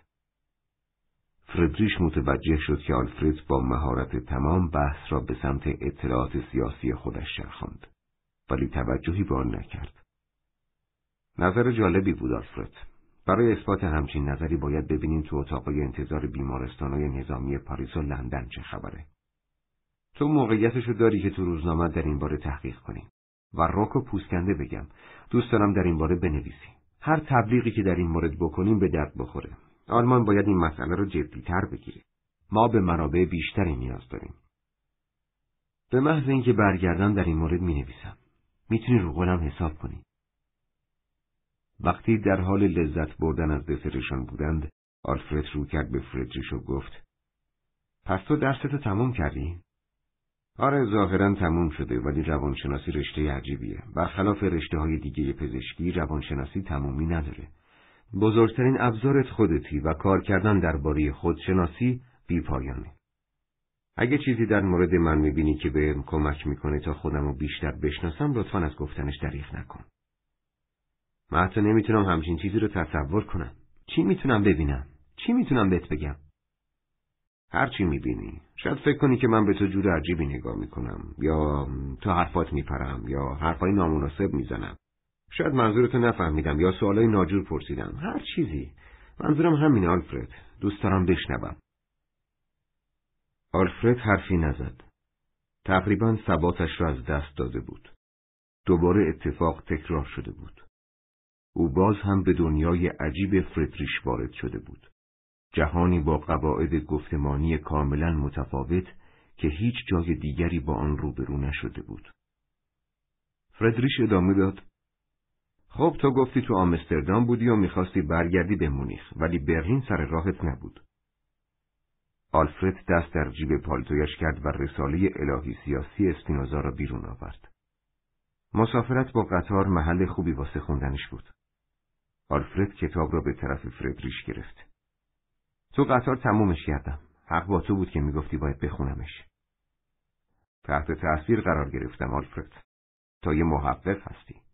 آدمایی مثل تو کم پیدا میشن. به جز فیلسوفای حرفه‌ای افراد کمی هستن که اسپینوزا رو بعد از دانشگاه می‌خونن. فکر می‌کردم حالا با این مشغله جدید تو اتفاقای اعصاب خورد کنه اخیر اروپا بندیکت قدیمی رو کاملا فراموش کردیم. بگو ببینم نظر درباره کتاب چیه؟ شفاف، شجاعانه و خردمندانه انتقادی اساسی از یهودیت و مسیحیت به قول دوستم هیتلر همه دینا چرندن هرچند که با دیدگاه سیاسیش مشکل داشتم بدون شک اون در حمایتش از دموکراسی و آزادی فردی خیلی خام بوده فقط یه نگاه کن که این ایده ها امروز آلمان به کجا کشونده اون ظاهرا طرفدار سیستم امریکایی بوده ما می‌دونیم منشأ امریکا به کجا برمیگرده به یه قبیله نصف نیمه دورگه از یک کشور آلفرد مکسی کرد و هر دو مرد آخرین تکیه دسرشان را که در آن دوره بدبختی خیلی اشرافی بود خوردند. آلفرد ادامه داد. ولی یکم بیشتر درباره اخلاق حرف بزن. گوته آرامش و بصیرت زیادی از این کتاب گرفته. یادته که بهم قول دادی تو خوندنش کمکم کنی. یادمه. و قولم هم سر جاشه. فقط امیدوارم آماده انجام این کار باشم. چون الان ذهنم پر شده از افکار ریز و درشت درباره کارم. از وقتی با تو بودم به اسپینوزا فکر نکردم. از کجا شروع کنم؟ فردریش چشمانش را بست. الان دارم خودم رو می‌برم به روزای دانشگاه و به سخنرانی استادم درباره اسپینوزا گوش میدم. یادمه می‌گفت اسپینوزا انگشت بزرگی تاریخ تفکره. فیلسوفی که تنها بود از جامعه یهودی ترد شده بود مسیحی یا کتاباشو توقیف کرده بودن و فیلسوفی که جهان تغییر داد اون مدعی بود که اسپینوزا دوران مدرن رو معرفی کرد و روشنگری و طلوع علوم طبیعی با اون آغاز شد بعضی معتقدن اون اولین انسان غربی بود که آشکارا بدون وابستگی به دین زندگی می‌کرده. من یادمه که پدرت کلیسا رفتن و علنا مسخره می‌کرد. ایگان می‌گفت پدرت هیچ وقت پاشو تو کلیسا نذاشته بود. حتی تو کریسمس و عید پاک. درسته؟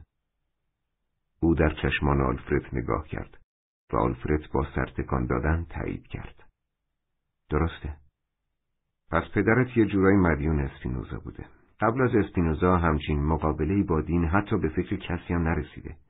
تو هم ریشه دموکراسی امریکا رو تو اندیشایون پیدا کردی. اعلامیه استقلال امریکا متأثر از اندیشه های جان لاک فیلسوف انگلیسی بود که اونم به نوبه خودش از اسپینوزا تاثیر گرفته. بذار ببینم دیگه چی هست. آه یادمه که استادمون روی طرفداری اسپینوزا از درون بودی تاکید داشت. می‌دونی منظورم چیه؟ آلفرد نامطمئن به نظر می رسید و از روی تعجب کف دستش را رو به بالا چرخاند.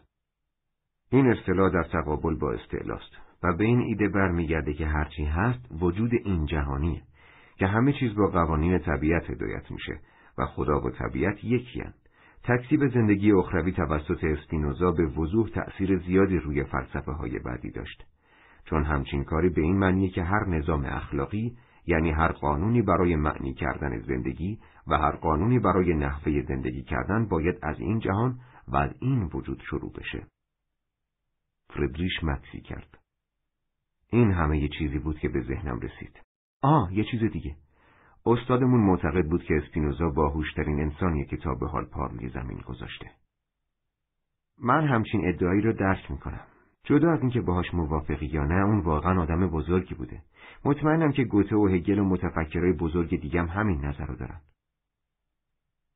و با وجود این چطور یک یهودی می‌تواند چنین فکرهایی داشته باشد؟ آلفرد می‌خواست این مورد را اضافه کند ولی دست نگاه داشت.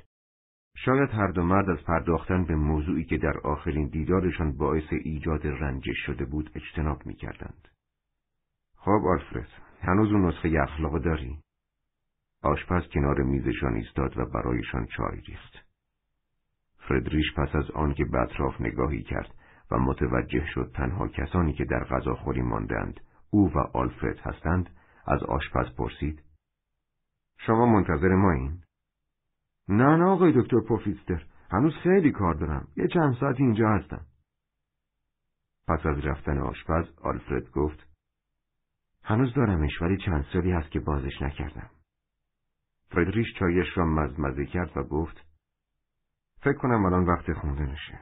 خوندنش کار سختیه. ما تو دانشگاه یه سال میخوندیمش. تو هر کلاس ساعتها درباره یه صفحش بحث می‌کردیم. پیشنهادم اینه که آروم آروم پیش بری. این کتاب بیش از اندازه غنیه و تقریبا به همه مسائل مهم فلسفه اشاره می‌کنه. تقوا، جبر و اختیار، ماهیت خدا، خیر و شر، هویت فردی و رابطه ذهن و بدن. شاید فقط جمهوری افلاتون به همچین موضوعات مختلفی پرداخته باشه.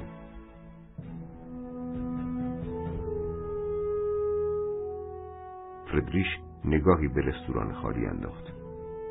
فکر کنم آقای اشتاینر منتظر ماست ولی از روی ادب چیزی نمیگه. بیا بریم اتاق من. اونجا می‌تونم یه نگاهی به یاد داشتم درباره اسپینوزا بندازم و آدرس ایگانم بهت بدم.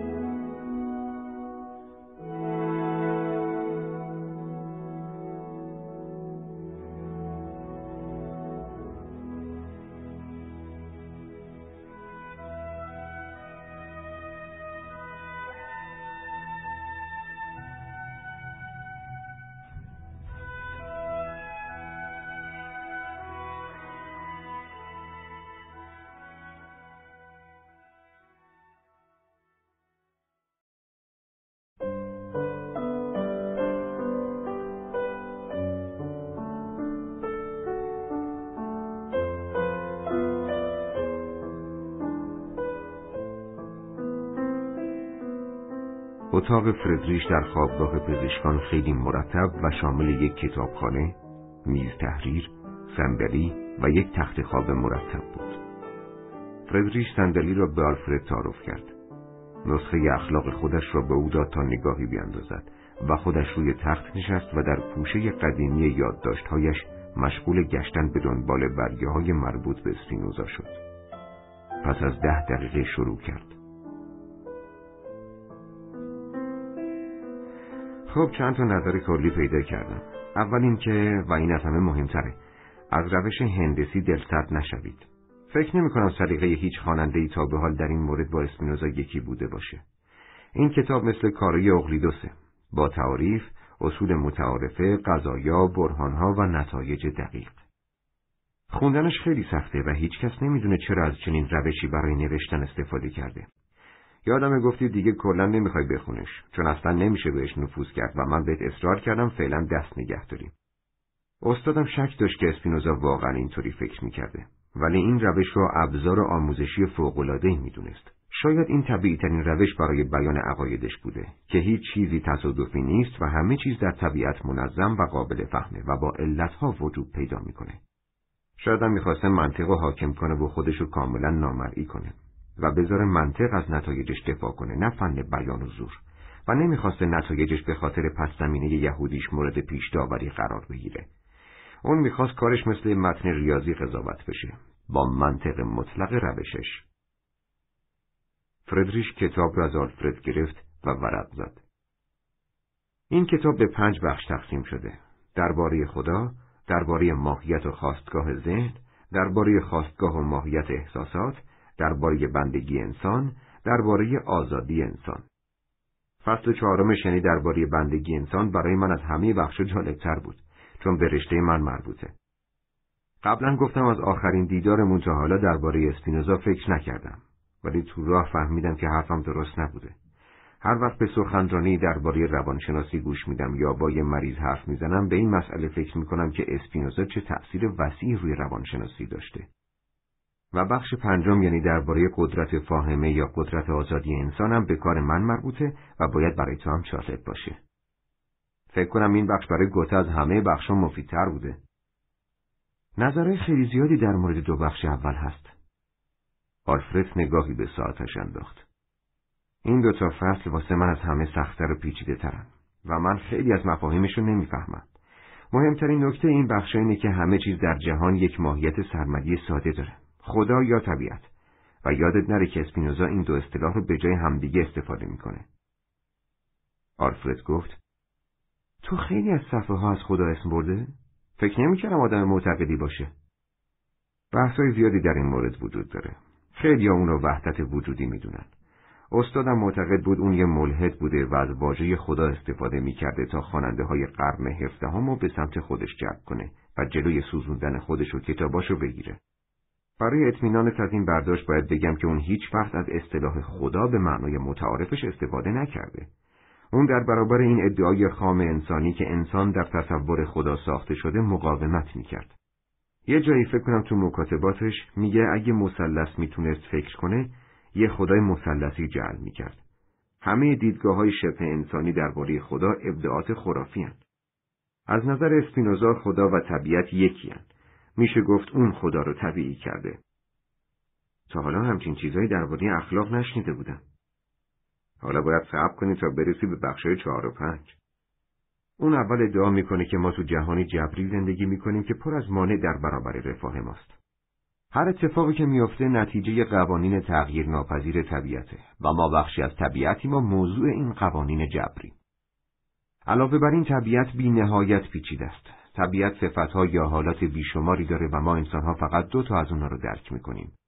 جوهر ماده و فکر. آلفرد چند سؤال دیگر درباره اخلاق پرسید و فردریش فهمید که او به ظاهر سعی می کند مکالمه را پیش ببرد. فردریش زمان مناسبی پیدا کرده بود تا خطر کند. آلفرد، برای من خیلی جالبه که با تو درباره اسپینوزا حرف می‌زنم. ولی می‌خوام مطمئن بشم که چیز دیگه هم هست که من بهش توجه نکردم. در نقش درمانگر به چیزایی که به ذهنم خطور می‌کنه توجه می‌کنم و درباره تو چیزی به ذهنم خطور کرده. آلفرد ابروهایش را بالا برد و منتظر بود. من فکر می کنم دلیل اومدن تو به اینجا چیزی غیر از صحبت کردن درباره اسپینوزاست. آلفرد با خود گفت راستیشو بهش بگو. درباره زمختیت باش حرف بزن. درباره بیخوابیت.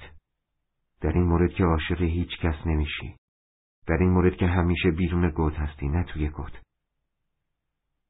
ولی در عوض گفت نه خیلی دوست داشتم ببینمت و درباره اسپینوزا ازت یاد بگیرم.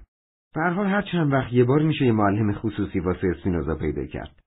علاوه بر این من یه داستان خوب واسه روزنامه پیدا کردم. اگه بتونی مقالات پزشکی درباره موج انفجار بهم بدی تو راه برگشت به مونیخ با قطار یه مقاله در این مورد می نویسم و هفته بعد چاپش می‌کنم. وقتی چاپ شد حتما یه نسخش رو برات میفرستم. فردریش پشت میزش رفت و با خودش چند مجله آورد. اینجا تو مجله بیماریای روانی مقاله خوب هست. این مجله رو با خودت ببر و وقتی کار تموم شد برام بفرستش. اینم آدرس ایگاه. وقتی آلفرد با بیمیلی آماده رفتن می‌شد، فردریش تصمیم گرفت برای آخرین بار تلاشش را بکنه. روش دیگری که از روانکاوی های خودش یاد گرفته بود و اغلب برای بیمارانش از آن استفاده می کرد و به ندرت شکست خورده بود. یه لحظه صبر کن آلفرد. یه سوال ازت دارم. ازت می‌خوام یه چیزی رو تصور کنی. چشماتو ببند و تصور کن که الان منو ترک کردی. تصور کن داری تو خیابون را میری و تصور کن تو قطار نشستی و به سمت مونیخ میری. وقتی اینا رو تصور کردی بهم بگو. آلفرد چشمانش را بست و کمی بعد اشاره کرد که آماده است. حالا می‌خوام این کارو بکنی. به حرفامون فکر کن و از خودت این سوالو بکن. آیا از حرفایی که به فردریش زدم پشیمونم؟ آیا مسئله مهمی بوده که مطرحش نکردم؟ آلفرد چشمانش را بسته نگاه داشت و پس از سکوتی تورانی با تکان دادن سر تایید کرد. خب یه چیزی هست.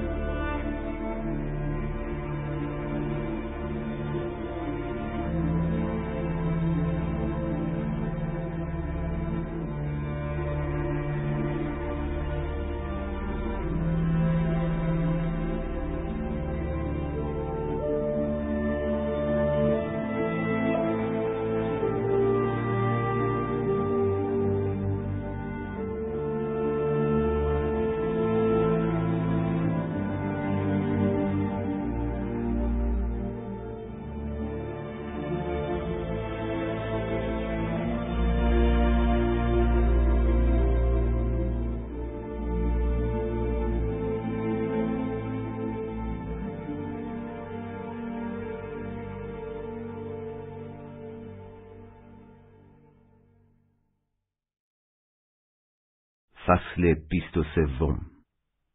آمستردام بیست و هفتم ژوئیه هزار و ششصد و پنجاه و شش.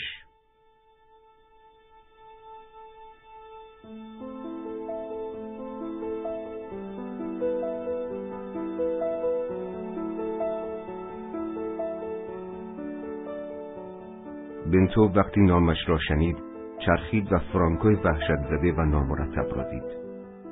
فرانکو به محض رو کردن بنتو به او روی زانوانش نشست و سرش را آنقدر خم کرد که پیشانیش به زمین رسید. فرانکو، اینجا چی کار می‌کنی؟ چرا خودتو زمین انداختی؟ باید شما رو می‌دیدم و از شما عذرخواهی می‌کردم. لطفا منو ببخشید. لطفا اجازه بدی توضیح بدم. فرانکو بلند شو. کسی نباید تو رو در حال حرف زدن با من ببینه. من میرم خونم از من فاصله بگیر و بدون اینکه در بزنی بیا تو. ولی اول مطمئن شو کسی دنبالت نمیاد. چند دقیقه بعد در اتاق مطالعه بنتو فرانکو با صدایی لرزان ادامه داد.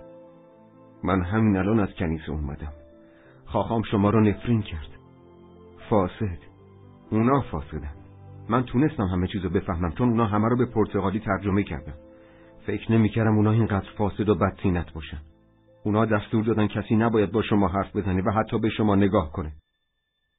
به خاطر همین گفتم نباید با من دیده بشی. شما می‌دونستین؟ چطور فهمیدین؟ من همین الان از کنیسه اومدم.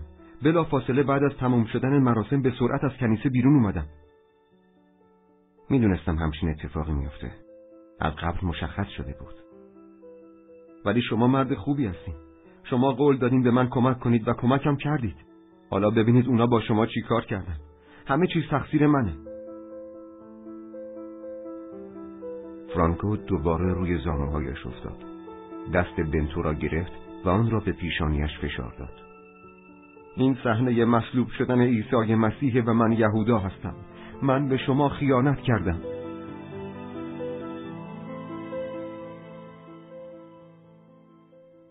بنتو دستش را رها کرد و چند لحظه آن را روی سر فرانکو گذاشت. لطفا بیست. باید چیزایی بهت بگم. اول از همه باید بدونی که تقصیر از تو نیست. اونا دنبال بهونه بودن. نه مسائلی هست که شما نمی‌دونید. الان وقتشه که من اعتراف کنم. ما به شما خیانت کردیم. من و یاکوب. ما به پارناسیم رفتیم و یاکوب همه چیزایی که شما به ما گفتید و به اونا گفت و من مانعش نشدم. وقتی اون حرف می‌زد من فقط وایستاده بودم و سر تکون می‌دادم هر سری که تکون می‌دادم میخی بود که به سری به شما می‌زدم ولی من باید این کارو می‌کردم من انتخابی نداشتم باور کنید من هیچ انتخابی نداشتم همیشه انتخابی وجود داره فرانکو این حرف خوبیه ولی درست نیست زندگی واقعی پیچیده تر از این حرف است. بنتو وحشت زده مدتی طولانی به فرانکو نگاه کرد. این فرانکویی که متفاوت بود. چرا درست نیست؟ شما فقط با دو انتخاب رو بروید. هر دوی این انتخابام کشندن. کشنده؟ فرانکو در چشمان بنتو نگاه نمی کرد. نام دورت رودریگز معنایی برای شما داره؟ بنتو با تکان سر تایید کرد. مردی که سعی داره خونواده منو بچاپه. مردی که برای تنفر از من به حرف هیچ خاخامی نیاز نداره. اون عموی منه. بله می‌دونم فرانکو. خاخام مورترا اینو دیروز بهم گفت. ایشون به شما گفت که اون فقط دو راه رو پیش روی من گذاشته؟ اون گفت اگه خیانت به شما رو قبول کنم من از پرتغال نجات میده و بعد از اتمام کارم کشتی به اونجا میفرسته و مادر و خواهر و دخترم و مادر یاکوب نجات میده. جون اونا از دست سازمان تفتیش عقاید در خطره. اگه رد می‌کردم اون اونا رو تو پرتغال نگه میداشت. می‌فهمم. تو کار درستی کردی. تو جون خونوادت رو نجات دادی. ولی این مسئله شرم منو از بین نمی‌بره. به محض اینکه خونوادم سالم به اینجا برسن می‌خوام به پارناسین برم و اعتراف کنم که ما شما رو تحریک کردیم که همچین حرفایی بزنید. نه این کارو نکن فرانکو. بهترین کاری که می‌تونی برای من انجام بدی سکوته. سکوت؟ این برای من و برای همه بهتره. چرا این بهترین راهه؟ ما با بازگو کردن حرفاتون به شما حقه زدیم. ولی این درست نیست. من هرچی گفتم آزادانه گفتم. نه شما با من مهربون هستید تا درد منو تسکین بدید. ولی گناه من سر جاش باقیه. اینا همش بازی و نقشه بود. من گناهکارم. من شما رو فریب دادم. من علت اذیت و آزار شما هستم. فرانکو تو منو فریب ندادی. من می‌دونستم که تو علیه من شهادت خواهی داد. من عمدن اینطور تند حرف زدم. می‌خواستم تو شهادت بدی. من این وسط گناهکار رو فریب کنم. شما؟ بله من از تو سوء استفاده کردم. از اون بدتر این که من فهمیده بودم که با تو هم فکرم. شما درست متوجه شدید ولی همفکری ما با گناه من آلوده شده. وقتی یاکوب عقاید شما رو برای پارناسیم توضیح می‌داد من سکوت کرده بودم. من ساکت بودم در حالی که می‌تونستم از ته گلوم فریاد بزنم. من با باروخ اسپینوزا موافقم. عقاید اون عقاید منم هست. این بدترین کاری بود که می‌تونستی انجام بدی. اگه این کارو می‌کردی عموت تلافی می‌کرد. جون خونوادت به خطر میافتاد. تو تکفیر من تفاوتی ایجاد نمی‌شد و پارناسیم تو هم کنار من تکفیر می‌کرد. باروخ اسپینوزا. حالا دیگه بنتو صدام کن. دیگه باروخ اسپینوزایی وجود نداره. بسیار خوب بنتو. بنتو اسپینوزا شما آدم عجیبی هستید. امروز همه چیز عجیبه. فقط لطفا به یه سوالم جواب بدید. اگه می‌خواستید جامعتون رو ترک کنید چرا خودتون با میل خودتون این کارو نکردید؟ چرا همچین بدبختی و ننگی به سر خودتون آوردید؟ چرا خودتون نرفتید؟ کجا می‌رفتم؟ یه یهودی نمی‌تونه پنهان بشه. و فکر خواهر و برادرم. فکر اینکه ترک کردن اونا و جدا موندن از اونا چقدر سخته. این راه برای من و برای خانوادم بهتره. دیگه نیازی نیست که اونا صحبت نکردن با برادرشون رو انتخاب کنند شرم خاخام یک بار و برای همیشه به جای من و اونا تصمیم گرفته. پس شما میگید بهتره که سرنوشتتون رو به دست دیگران بدید. اینکه دیگران تصمیمی رو به زور به شما تحمیل کنند بهتر از اینه که خودتون تصمیم بگیرید؟ مگه شما همین الان نگفتید که همیشه انتخابی وجود داره؟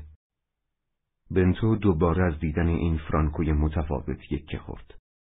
فرانکوی متفکر و رک که نشانی از خجالت در او دیده نمی‌شد. فرانکوی که با فرانکوی بظاهر احمق دفعات قبل متفاوت بود. توی حرفات واقعیت های نهفته. چطور اینجوری فکر می‌کنی؟ پدرم که به دست سازمان تفتیش عقاید سوزانده شد، انسان خردمندی بود. قبل از اینکه مجبورش کنن دینش رو تغییر بده، خاخام جامعه ما بود. حتی بعد از اینکه همه ما مسیحی شدیم روستایی بازم به دیدنش میمادن تا درباره مشکلات زندگیشون باهاش حرف بزنن. من اغلب کنار اون میشستم و چیزای زیادی درباره گناه، شرم، انتخاب و غم یاد گرفتم. تو پسر یه خاخام خردمندی؟ پس در ملاقات مشترکمون با یاکوب علم و افکار حقیقی تو پنهان کرده بودی. وقتی درباره عبارات تورات حرف می‌زدم خودتو به نادونی می‌زدی. فرانکو سرش را پایین انداخت و به نشانه تایید تکانش داد.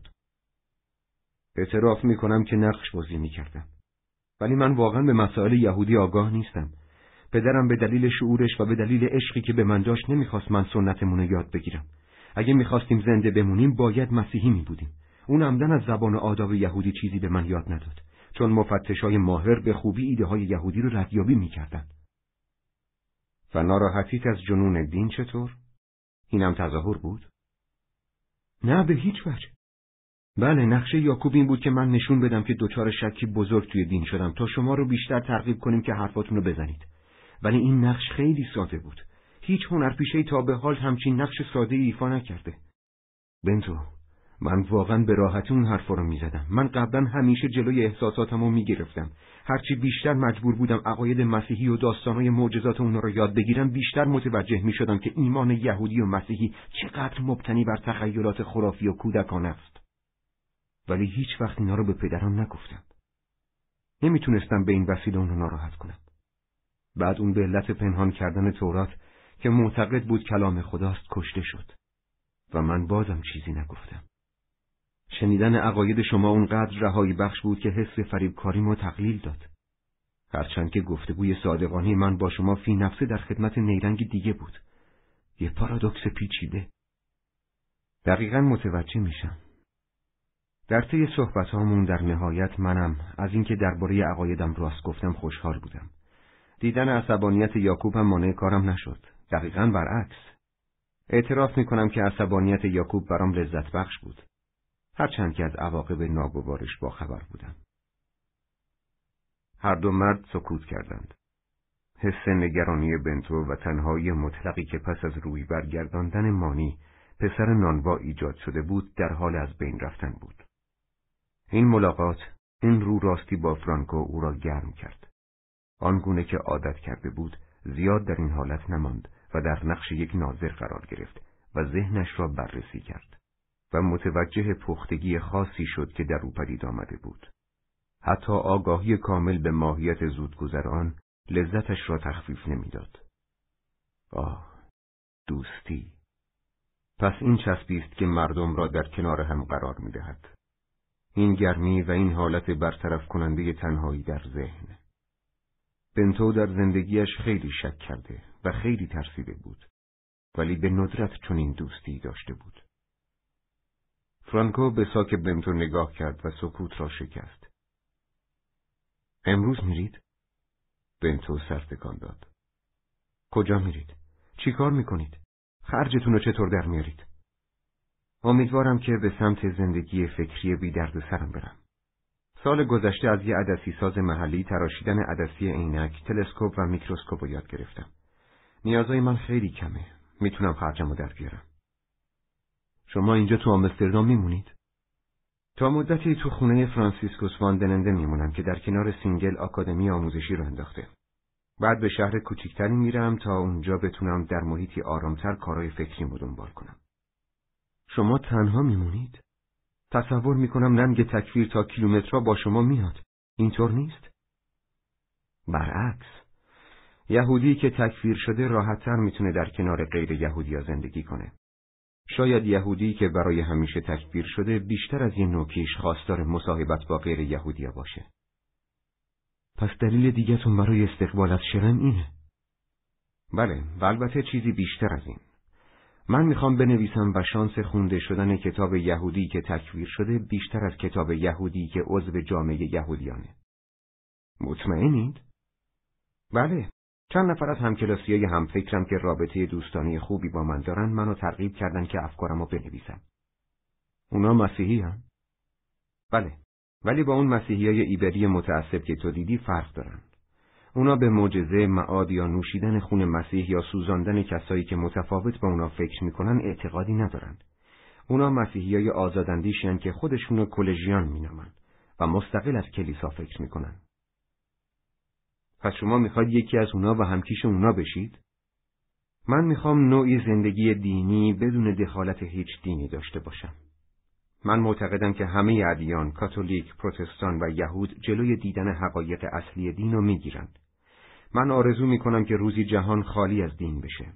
جهانی با یک دین جهانی که در اون همه اشخاص برای تجربه و ستایش خداوند از عقلشون استفاده کنند. یعنی شما پایان یهودیت آرزو می‌کنید؟ آرزوی پایان هر سنتی رو دارم که در حق افراد در فکر کردن درباره خودشون دخالت می‌کنه. فرانکو چند لحظه سکوت کرد. بنتو، شما خیلی رو هستید. این خطرناکه. تصور این که سنت ما بعد از اینکه هزاران سال پا برجا مونده از بین بره، نفس منو می‌گیره. ما باید به چیزا به سبب درستیشون و نه به علت قدمتشون احترام بذاریم. ادیان قدیمی با پافشاری بر اینکه اگر ما سنت رو رها کنیم اون وقت به همه مقدسات گذشته اهانت کردیم ما رو به دام انداختن اگر یکی از نیاکان ما شهید شده باشه ما بیشتر به دام میافتیم. چون ما احساس احترامی دائمی به عقاید اون شهید می‌کنیم. حتی اگه بدونیم که اون عقاید پر از غلطه و خرافه است. مگه تو نگفتی که پس از شهادت پدرت همچین احساسی داشتی؟ بله. من معتقد بودم که اگر چیزایی رو که اون به خاطرش مرده رد کنم مرگ اونو بیمعنا کردم.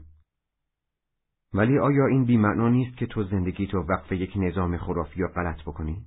نظامی که فقط یه نفر رو انتخاب می‌کنه و بقیه رو محروم می‌کنه؟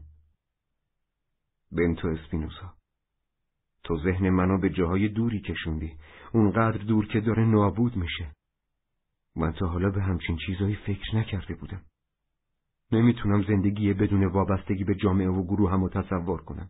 چرا این مسئله اینقدر برات ساده است؟ ساده؟ نه نیست. ولی وقتی عزیزان تو از دست بدی ساده تر میشه. تکفیر دائمی من این فرصت رو بهم داده تا هویتم رو بازسازی کنم و یاد بگیرم بدون اینکه یهودی یا مسیحی باشم زندگی کنم. شاید من اولین نفری باشم که همچین کاری می‌کنم. مراقب باش. شاید تکفیر دائمیتون قدران دائمی نباشه. تو چشم دیگران توی غیر یهودی نیستی. باروخ چیزی درباره شستن خون می‌دونی؟ قوانین خونی ایبریان؟ زیاد نمی‌دونم. فقط می‌دونم اسپانیا این قوانین رو وضع کرده تا قدرت از یهودیای نوکیش سلب کنه. پدرم می‌گفت این قوانین با ترک مادا مفتش بزرگ شروع شد که ملکه ایزابلا رو در دویست سال پیش ترغیب کرد که خون یهودی علا رقم تغییر دین یهودیا به مسیحیت حفظ میشه. چون اجداد خود ترک ماده از چهار نسل قبل از اون یهودی بودن، اون قوانین خون رو برای نوکیشانی که تا سه نسل قبلشون یهودی بودن لازم و اجرا می‌دونست. بنابراین کسایی که به تازگی دینشون رو تغییر داده بودن حتی کسایی که تا دو نسل قبلشون یهودی نبودن مزنون بودن و از کار کردن در بسیاری از حوزه ها مثل کلیسا، ارتش، اصناف مختلف و خدمات اجتماعی محروم بودند. عقاید آشکارا نادرستی مثل سه نسل و نه چهار نسل به وضوح جعل شدن تا کار جایل آسونتر کنند. عقاید غلط همیشه با ما هستند و دوام اونا در اختیار من نیست. من حالا فقط به چیزایی توجه می کنم که تحت کنترل خودمند. مثل؟ من فکر می‌کنم که فقط بر یک چیز کنترل دارم. روند تعقلم بنتو میل عجیبی دارم تا چیزی بهت بگم که می‌دونم غیر ممکنه ولی گفتنش که غیر ممکن نیست می‌دونم غیر ممکنه ولی می‌خوام باهات بیام تو افکار بزرگی داری و می‌دونم افکاری از این بزرگتر هم خواهی داشت می‌خوام دنبالت بیام شاگردت باشم توی کارات باهات شریک باشم. از دست نوشتهات نسخه برداری کنم و زندگی تو ساده تر کنم. بنتو لحظه ای مکس کرد. لبخندی زد و بعد سرش را به نشانه نفی تکان داد. چیزی که تو گفتی لذت بخش و فریبنده بود. اجازه بده از جنبه درونی و بیرونی به این درخواست تو پاسخ بدم. اول از جنبه درونی میگم. هرچند که من تمایل به تنها زندگی کردن و پیگیری تأملاتم دارم و بر این امر اصرار می کنم. بخش دیگه از من به صمیمیت و دوستی اشتیاق داره. گاهی بیش از اندازه اشتیاق دارم که در آغوش خانواده باشم. این بخش از من از پیشنهاد تو استقبال می‌کنه و می‌خواد جواب بده بله، بله، بله. در همین حال بخش دیگه از وجودم که قویتر و عالیتره بر آزادی پافشاری می‌کنه. من از اینکه گذشته گذشته و دیگه هیچگاه بر نمیگرده رنج می‌برم. از این فکر رنج می‌برم که اونایی که منو بزرگ کردن حالا دیگه مردن و از این مسئله که منو مقید می‌کنه و به عقب میکشونه متنفرم. من نمی‌تونم متأثر از رویدادهای گذشته باشم ولی باید از وابستگی های آینده اجتناب کنم. هیچ وقت نباید دوباره خودم رو در تمایلات کودکیم برای در آغوش بودن پنهان کنم. متوجه میشی؟ بله، دقیقا. این جنبه درونی بود. حالا اجازه بده از جنبه بیرونی پاسخ تو بدم. فکر می‌کنم منظور تو از کلمه غیر ممکن به این مسئله برمیگرده که ترک کردن خانوادت برای تو غیر ممکنه. اگه منم جای تو بودم این کار برام غیر ممکن بود. همین الانم ترک برادر کوچیکترم برام خیلی سخته. خواهرم برای خودش خانواده ای داره و من زیاد از بابت اون نگران نیستم. ولی فرانکو خانوادت یگانه دلیل ممانعت تو از پیوستن به من نیست. مانع دیگه هم وجود داره. تو همین چند دقیقه پیش گفتی که نمی‌تونی زندگی کردن بدون جامعه رو تصور کنی. راهی که من در پیش دارم راه تنهاییه و این راه به جز جذب مطلق در خداوند هیچ اجتماعی رو نمیپذیره. من هیچ وقت ازدواج نخواهم کرد. حتی اگر اشتیاقی هم به ازدواج داشته باشم این کار برای من غیر ممکنه. اگه تنها باشم می‌تونم بدون تقید بدین زندگی کنم. ولی فکر نمی کنم حتی توی هلندم که مدارا پذیرترین کشور جهانه یک زوج بتونن به این شیوه زندگی کنند و بدون اینکه دینی داشته باشن فرزندانشون رو بزرگ کنند. و در زندگی تنهای من نه از خاله و عمه خبریه، نه از عمو و دایی، نه از جشنهای خانوادگی، نه از راشهاشانا. یگانه چیزی که وجود داره تنهاییه. می‌فهمم بنتو. می‌فهمم. من اجتماعی تر و شایدم نیازمندترم. بی نیازی فوقلاده تو برای من عجیبه. تو ظاهرا کسی رو نمی‌خوای و به هیچ کس نیازی نداری. چندین بار گفتم که من تازه در حال باور کردن خودم هستم. این مسئله به این معنا نیست که من از مشارکت با دیگران لذت نمی‌برم. همین حالا گفتگومون برام خیلی با اهمیته. ولی حق با توه. زندگی اجتماعی برای من ضرورتی نداره یا دست کم اون اندازه که برای دیگران ضروریه برای من نیست. به یاد دارم که برادر و خواهرم وقتی در کنار دوستاشون به جای دعوت نمی شدن چقدر ناراحت می شدن. همچین چیزایی هیچ وقت روی من تأثیر نمیذاشت. فرانکو با تکان دادن سرش تایید کرد. بله. درسته. من نمی‌تونم مثل تو زندگی کنم. همچین روشی برای من بیگانه است. ولی بنتو، به گزینه بعدی من توجه کن. من اینجا کسی هستم که در بسیاری از شکهام و همچنین بسیاری از آرزوهام برای زندگی کردن بدون خرافات با تو شریکم. و با این وجود محکومم که توی کنیسه بشینم و خدایی رو که به حرفم گوش نمیده عبادت کنم. از تشریفات مذهبی احمقانه تبعیت کنم، ریاکارانه زندگی کنم و این زندگی بیمعنی رو بپذیرم. این چیزی که برای من میمونه؟ همه زندگی همینه؟ آیا در این صورتم مجبور به تنها بودن نمیشم؟ هرچند که در میان جمع هستم؟ نه فرانکو، اینقدرام ناامید کننده نیست. من مدت زیادیه که این جامعه رو زیر نظر دارم. راه های زیادی برای زندگی کردن در اینجا برای تو وجود داره. ناکیشان پرتغالی و اسپانیایی هر روز به آمستردام سرازیر میشن و واقعا بسیاری از اونا میل شدیدی به بازگشتن به ریشه های یهودی اجدادشون دارن. از اونجا که هیچ کدوم از اونا تحصیلات یهودی ندارن، باید زبان عبری و قوانین یهودی رو مثل یک کودک از ابتدا آغاز کنند. و خاخام شب و روز کار می‌کنه تا اونا رو به آغوش یهودیت بازگردونه. خیلی از اونا پیروی می‌کنن و حتی از خود خواهام هم مومنتر میشن ولی باور کن دیگرانی هم هستن مثل تو که با تغییر آین اجباریشون به مسیحیت از اسارت هر دینی رها شدن و می‌خوان به جامعه یهودی بدون علایق دینی ملحق شن. اگه بگردی می‌تونی اونا رو پیدا کنی فرانکو. ولی تظاهر و ریاکاری چی میشه؟ اجازه بده کمی درباره تصورات اپیکور متفکر خردمند یونان باستان برات توضیح بدم. اون مثل هر انسان عاقل دیگه معتقده که جهان آخرتی وجود نداره و باید این یگان زندگیمون رو تا حد ممکن در آرامش و لذت سپری کنیم. هدف زندگی چیه؟ پاسخ اون اینه که ما باید در پی اترکسیا باشیم که معناش آسایش یا رهایی از مهنتهای حسیه. اون میگه نیازهای یک انسان عاقل اندکه و به راحتی مرتفع میشه. هرچند مردم سنگدلی که اشتیاق زیادی به ثروت دارند یعنی کسایی مثل داییت به دلیل اشتیاقشون به تولید هیچ وقت به آترکسیا نمی‌رسن. هرچی بیشتر داشته باشی بیشتر از آن داشتهات هستی. وقتی به زندگی در اینجا فکر می‌کنی به یافتن آتراکسیا فکر کن. در بخشی از جامعه قرار بگیر که کمترین استراب رو برای تو به وجود میاره. با کسی ازدواج کن که احساساتی شبیه به تو داره. در میان نوکیشان می‌تونی کسایی رو پیدا کنی که مثل خودت فقط به این دلیل به یهودیت وفا دارن که از منافع تعلق داشتن به جامعه بهره شن. و اگه بقیه جامعه چند بار در سال مراسم عبادی داشتن تو هم به اونا ملحق شو با علم به این که برای آتراکسیا این کار انجام میدی به منظور اجتناب از ناراحتی و رنج ناشی از عبادت نکردن تو از موضع بالا با من حرف می‌زنی؟ من باید در پی آتراکسیا باشم در حالی که تو به چیزی بالاتر می‌رسی یا تو هم در پی آتراکسیا هستی؟ سوال سختیه. به نظر من ناگهان ناقوس کلیسا به صدا در آمد. بنتو لحظه ای از صحبت کردن دست برداشت. به صدای ناقوس گوش داد. نگاهی به کیف وسایلش انداخت و ادامه داد. افسوس که فرصت صحبت کوتاهه. من باید هر چه زودتر پیش از اینکه خیابونا شلوغ بشه برم. ولی سریع پاسخ تو میدم. آتاراکسیا مهمترین هدف من نیست. هدف اصلی من به کمال رسوندن تعقلمه. هرچند شاید هدف مشترک باشه. روش متفاوته. تعقل منو به این نتیجه فوقالعاده رسونده که هر چیزی در جهان یک جوهر داره و اون جوهر طبیعت یا خداست.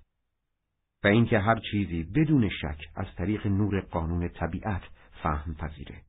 هرچه بیشتر درباره ماهیت واقعیت به وضوح می رسیدم، بیشتر در میافتم که جز موجی در سطح خدا نیستم که حالت شادمانی یا سعادت رو تجربه می کنم.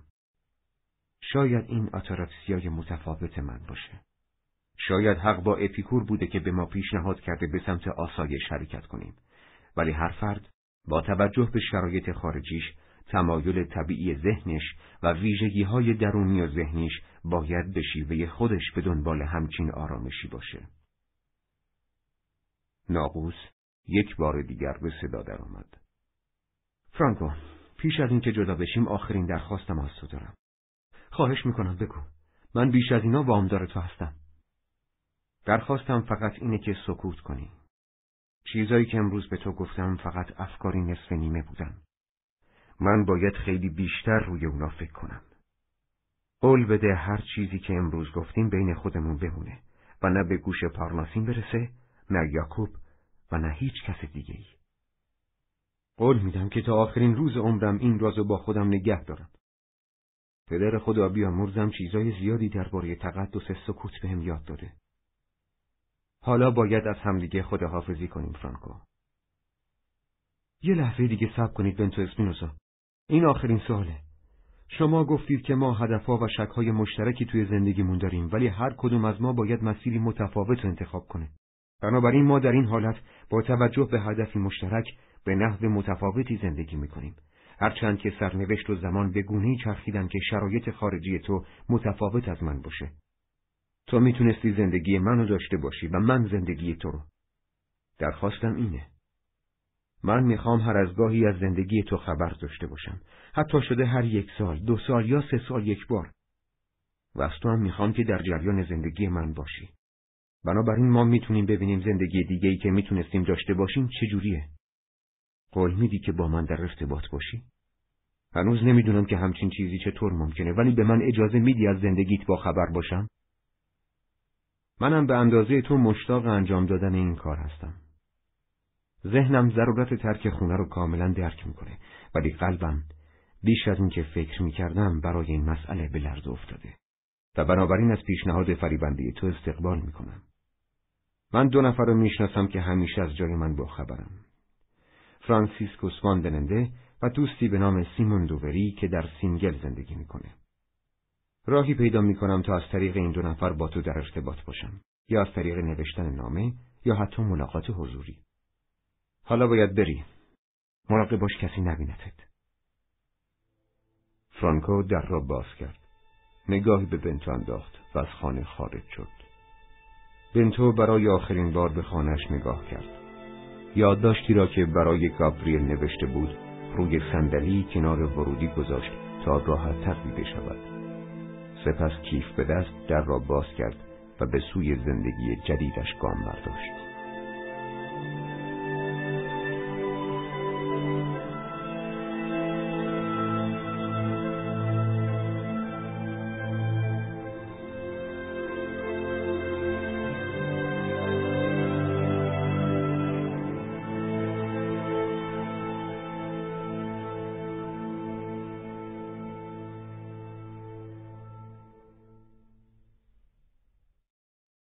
فصل بیست و چهارم. برلین 1922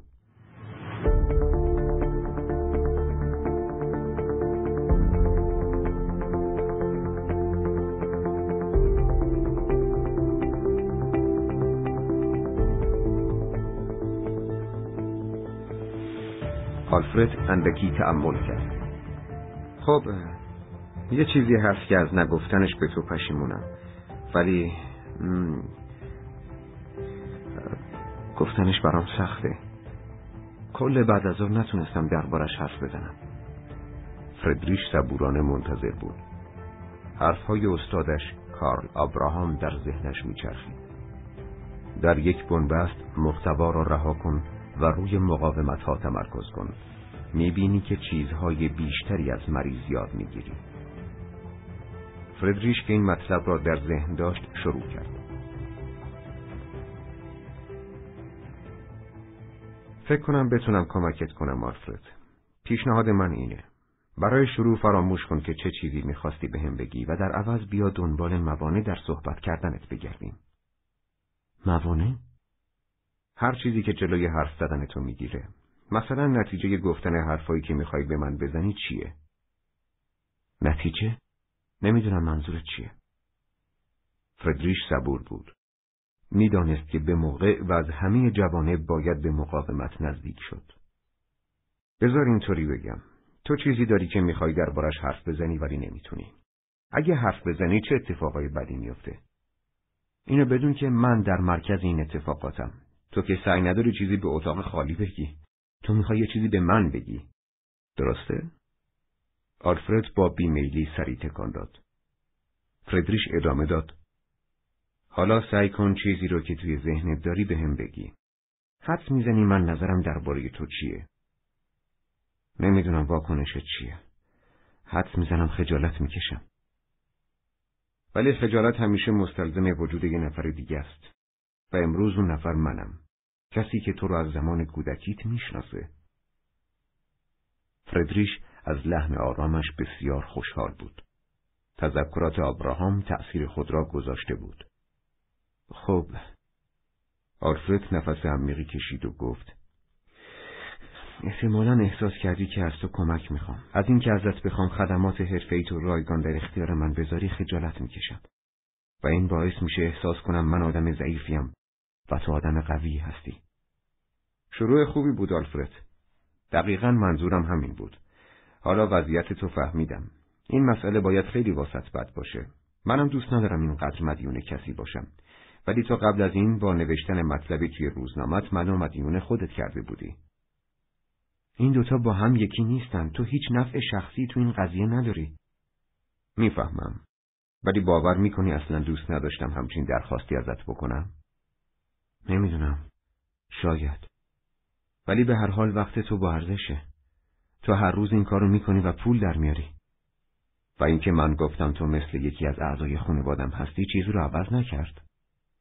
نه به نظر من یه تعارفه خب بگو ببینم وقتی درباره اسپینوزا یا فلسفه حرف می‌زدیم چی؟ اون موقع راحتتر به نظر میومدی؟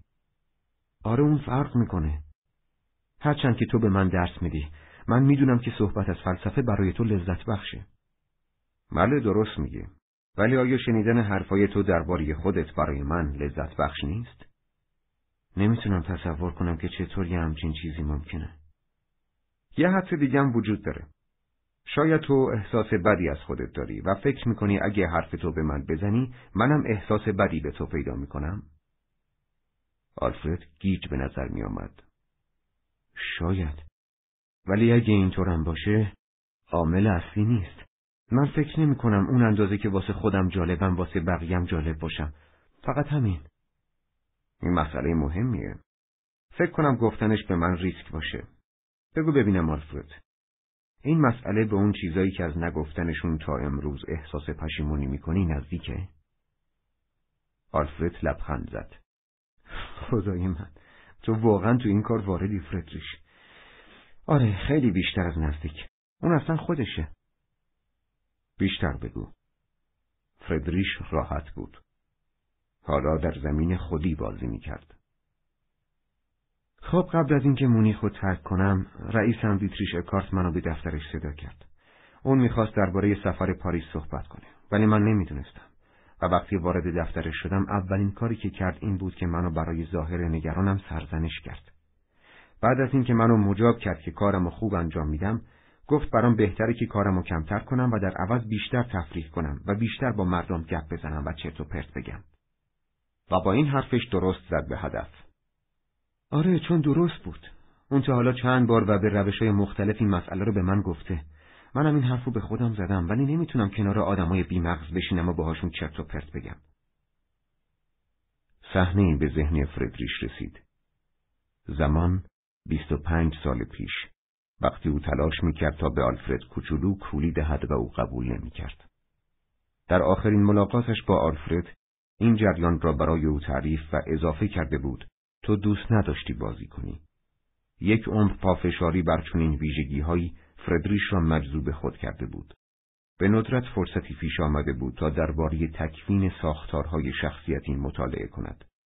این پیشرفت حرفه‌ای قابل ملاحظه خواهد بود. چند روانکاو شانس این را دارند کسی را روانکاوی کنند که از کودکی می شناختند. علاوه بر این، او با بزرگترهای بیمارش هم از نزدیک آشنا بوده است. پدر آلفرد، برادرش، نامادریش، خالق تسیلی و حتی پزشک آلفرد و او با محیط فیزیکی مریض خانه آلفرد و حوزه بازیش هم از پیش آشنایی داشته است. همچنین آنها به یک مدرسه رفته و معلمانی مشترک داشتند. حیف آلفرد در برلین زندگی نمی کند تا او بتواند او را به طور کامل روانکاوی کند. آلفرد ادامه داد. و بعد از نظر دیتریش بود که تصمیم گرفتم تو رو ببینم. می‌دونستم حق با اونه. چند روز پیش گفتگوی دو نفر از همکارامو درباره خودم دزدکی شنیدم. اونا به من می‌گفتن مرد مرموز. چه احساسی از شنیدن این حرف به دست داد؟ یه احساس دوگانه داشتم. از یه طرف اونا آدمای مهمی نبودن. یکیشون پیک بود اون یکی خدمتکار. و من اغلب به نظرهای اینجور آدما توجهی نمی کنم. اما تو این مورد خاص اونا توجه همو جلب کردن. چون راست می‌گفتن. من آدم تودار و خشکی هستم. و می‌دونم که برای موفقیت تو حزب ملی سوسیالیست باید این بخش از وجودم رو تغییر بدم. تو گفتی دوگانه. جنبه مثبت یه آدم مرموز چیه؟ خب مطمئن نیستم. شاید صبر کن. یه دقیقه صبر کن آلفرد. من پامو از گلیمم درازتر کردم این در حق تو بیانصافیه من تو رو با سوالای شخصی عصبی کردم و هر دوتامون موافق اتفاقایی که اینجا داره میفته نیستیم یا به زبان حرفه من ما چارچوب رابطمون رو مشخص نکردیم اینطور نیست؟ آلفرد گیج به نظر می رسید. چارچوب؟ پس بیا با هم توافق کنیم. من فرض می کنم که تو با استفاده از روان درمانی می‌خوای تغییری توی خودت ایجاد کنی درسته؟ نمی‌دونم استفاده از روان درمانی یعنی چی. همون کاریه که تو تو ده دقیقه اخیر به بهترین نحو انجام دادی. صادقانه صحبت کردن و مطرح کردن دغدغه‌هات. من قطعا می‌خوام خودم رو عوض کنم. خب آره من روان درمانی رو می‌خوام و می‌خوام این کارو با تو انجام بدم. ولی آفرد تغییر به جلسات متعددی نیاز داره. امشب ما فقط یک گپ مقدماتی داشتیم و از فردا هم من به یک کنفرانس روانکاوی سه روزه میرم. تازه برلین از مونیخ خیلی دوره. فکر کنم بهتر باشه یه روانکاو تو مونیخ ببینی که بتونی اغلب بهش سر بزنی. من می‌تونم بهت آلفرد سرش را به شدت به نشانه نفی تکان داد. نه نه کسی دیگه ای نه. من نمی‌تونم به کسی دیگه ای اعتماد کنم. اونم تو مونیخ. من قویا معتقدم یه روزی موقعیت قدرتمندی تو این کشور به دست میارم. بنابراین دشمنی زیادی خواهم داشت و هر کسی که اسرارمو بدونه می‌تونه نابودم کنه. از بابت تو خیالم راحته. بله از بابت من خیالت راحت باشه. خب بذار یه برنامه ریزی بکنیم. دفعه بعد کی میای برلین؟ مطمئن نیستم ولی می‌دونم که فولکیشر با باختر به زودی روزنامه میشه و ما می‌تونیم خبرهای ملی و بین المللی زیادی رو پوشش بدیم. در آینده باید زیاد بیام برلین و امیدوارم هر بار که میام بتونم یکی دو بار ببینمت. اگه از قبل بهم خبر بدی همیشه برات وقت آزاد می‌ذارم. می‌خوام بدونی که هر چی رو میگی مثل یه راز پیش خودم نگه میدارم. مطمئنم که این کارو می‌کنی. این مسئله برای من بیشترین اهمیت رو داره. وقتی به سوالات من درباره اون مریضت پسر آشپز جوابی ندادی کاملا مطمئن شدم که دکتر رازداری هستی. مطمئن باش که رازات پیش من میمونه و من به هیچ کس از جمله برادرت نمیگم که با من روان درمانی می‌کنی.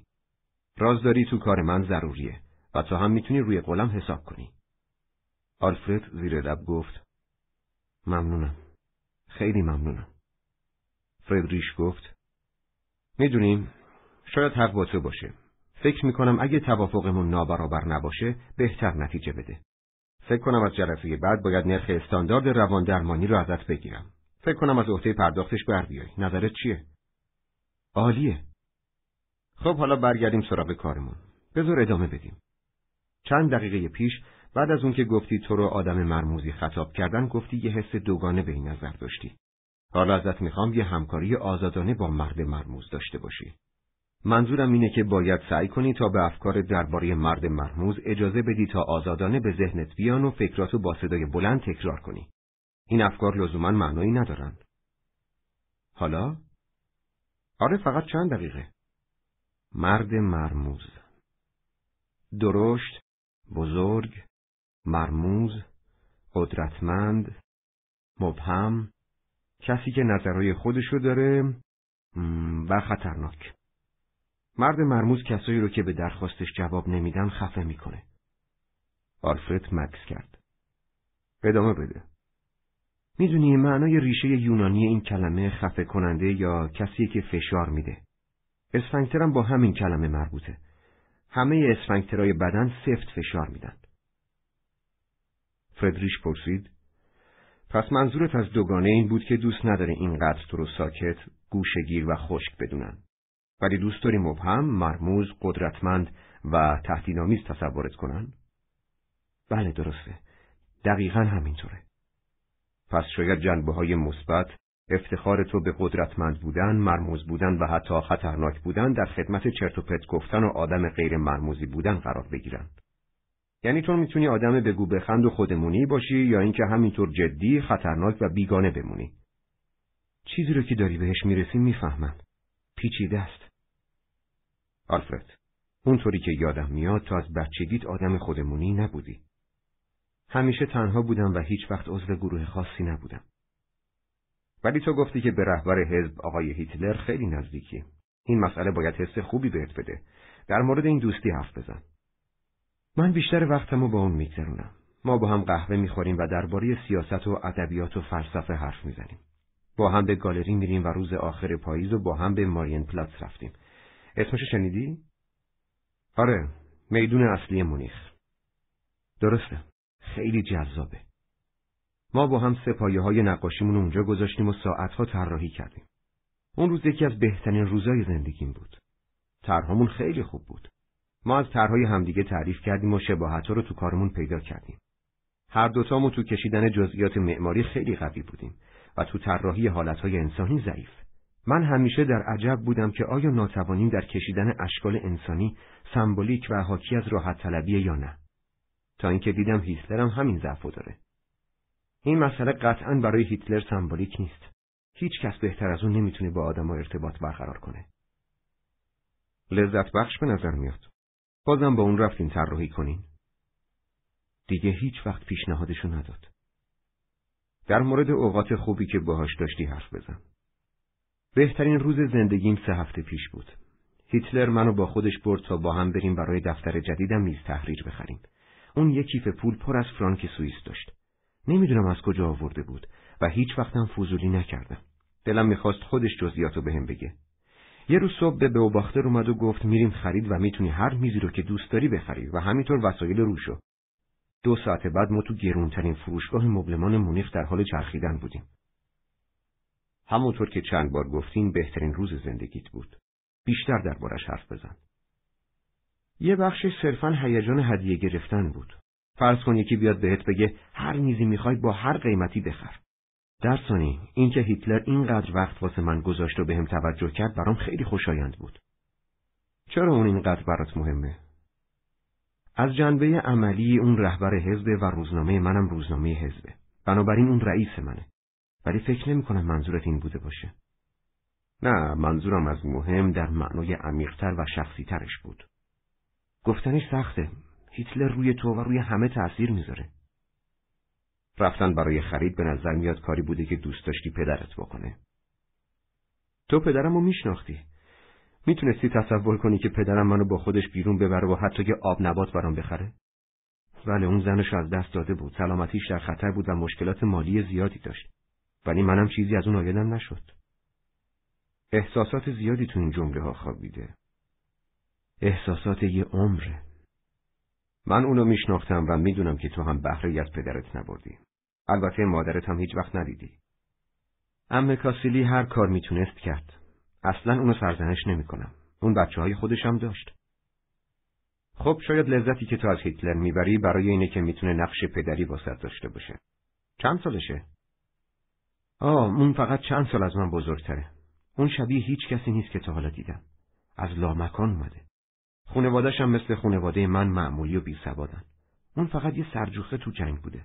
نه آدم پولداریه، نه با فرهنگه و نه تحصیلات دانشگاهی داره. ولی با این حال همه رو هیپنوتیزم می‌کنه. نه تنها من، همه دوروبرش جمع میشن. همه دنبال همکلامی با اونو شنیدن پیشنهاداشن. همه احساس می‌کنن اون مرد سرنوشته، ستاره قطبی آینده آلمانه. پس تو از این که با اون هستی احساس برتر بودن می‌کنی. آیا روابطتون داره به یه دوستی نزدیک می‌رسه؟ نکته هم اینجاست. نه همچین جریانی وجود نداره. غیر از روز خرید میز هیتلر دیگه با من بیرون نیومد. من فکر می‌کنم از من بدش نمیاد ولی عاشقم نیست. هیچ وقت بهم نگفته با هم بریم بیرون غذا بخوریم. با دیگران خیلی نزدیکتره. هفته پیش دیدم که داره با هرمان گورین گپ خودمونی می‌زنه. اونا اولین باری بود که همدیگر رو می‌دیدن. ولی برای هم جوک می‌گفتن با هم میخندیدن پیاده روی می‌کردن با آرنج به همدیگه سقلمه می‌زدن انگار از اول زندگیشون با همدیگه رفیقن چرا همچین چیزی برای من اتفاق نمیافته به جمله عاشقم نیست فکر کن بذار ذهن دور برش بچرخه با صدای بلند فکرتو بگو آلفرد چشمانش را بست فردریش گفت صداتو نمیشنوم آلفرد لبخند زد عشق یکی گفت عاشقتم. وقتی قبل از ازدواجم با هیلدا تو پاریس بودم فقط یه بار این حرفو شنیدم. تو متعهلی؟ آره تقریبا یادم رفته بود. کمتر اسمی از زنت میاری. باید بگم متعهل بودم. هنوزم رسما متعهلم. ما تو 1915 ازدواج کردیم و مدتش خیلی کوتاه بود. ما چند هفته با هم تو پاریس بودیم. هیلدا اونجا کلاس باله می‌رفت. بعدم چند ماهی تو روسیه. بعد سل گرفت. چقدر وحشتناک مثل برادر، پدر و مادرت بعد چی شد؟ مدت زیادی با هم در ارتباط نبودیم. آخرین چیزی که ازش شنیدم این بود که خونوادش اونو توی آسایشگاه تو جنگل سیاه گذاشتن. مطمئن نیستم که هنوز زنده است یا نه. وقتی تو گفتی چقدر وحشتناک دلم هوری ریخت چون من حس خاصی در این مورد نداشتم. من هیچ وقت بهش فکر نمی کنم و شک دارم که اونم به من فکر کنه. ما با هم غریبه شدیم. یادم یکی از آخرین چیزهایی که بهم به گفت این بود که تو در مورد زندگی من پرسجو نمی کنی و هیچ وقت ازم نپرسیدی امروز چی کار کردی. فردریش نگاهی به ساعتش انداخت و گفت خب خب ما یه دوره کامل زدیم و به دلیلی رسیدیم که تو به خاطرش اومدی اینجا. ما درباره چرت و پرت نگفتن با دیگران و علاقه نداشتن به اونا صحبت کردیم. بعد اون قسمتی از وجود تو دیدیم که تمایل به مرموز بودن داره. دوباره برگشتیم به اشتیاقت برای جلب علاقه و توجه هیتلر و اینکه دیدن صمیمیتش با دیگران در حالی که تو بیرون گود وایستادی چقدر برات دردناکه. بعد درباره فاصلت با همسرت صحبت کردیم. بیا یه لحظه به نزدیکی و دوریت با من نگاه کنیم. تو گفتی اینجا احساس امنیت می‌کنی؟ آلفرد با تکان دادن سرش تایید کرد. و احساست به من چیه؟ خیلی اطمینان بخش و خیلی فهمیده. و خودتو به من نزدیک می‌دونی؟ آره. کشف بزرگ امروز ما تو همین مطلب خوابیده. من فکر می‌کنم تو منو دوست داری. و دلیل اصلیم برای این ادعا اینه که برات جالبم. یادم کمی پیش گفتی فکر نمی کنی واسه کسی جالب باشی و مردم آدمایی رو که براشون جالبن دوست دارن. این مهمترین پیام امروز من واسه توه. یه بار دیگه میگم. مردم آدمایی رو که براشون جالبن دوست دارن.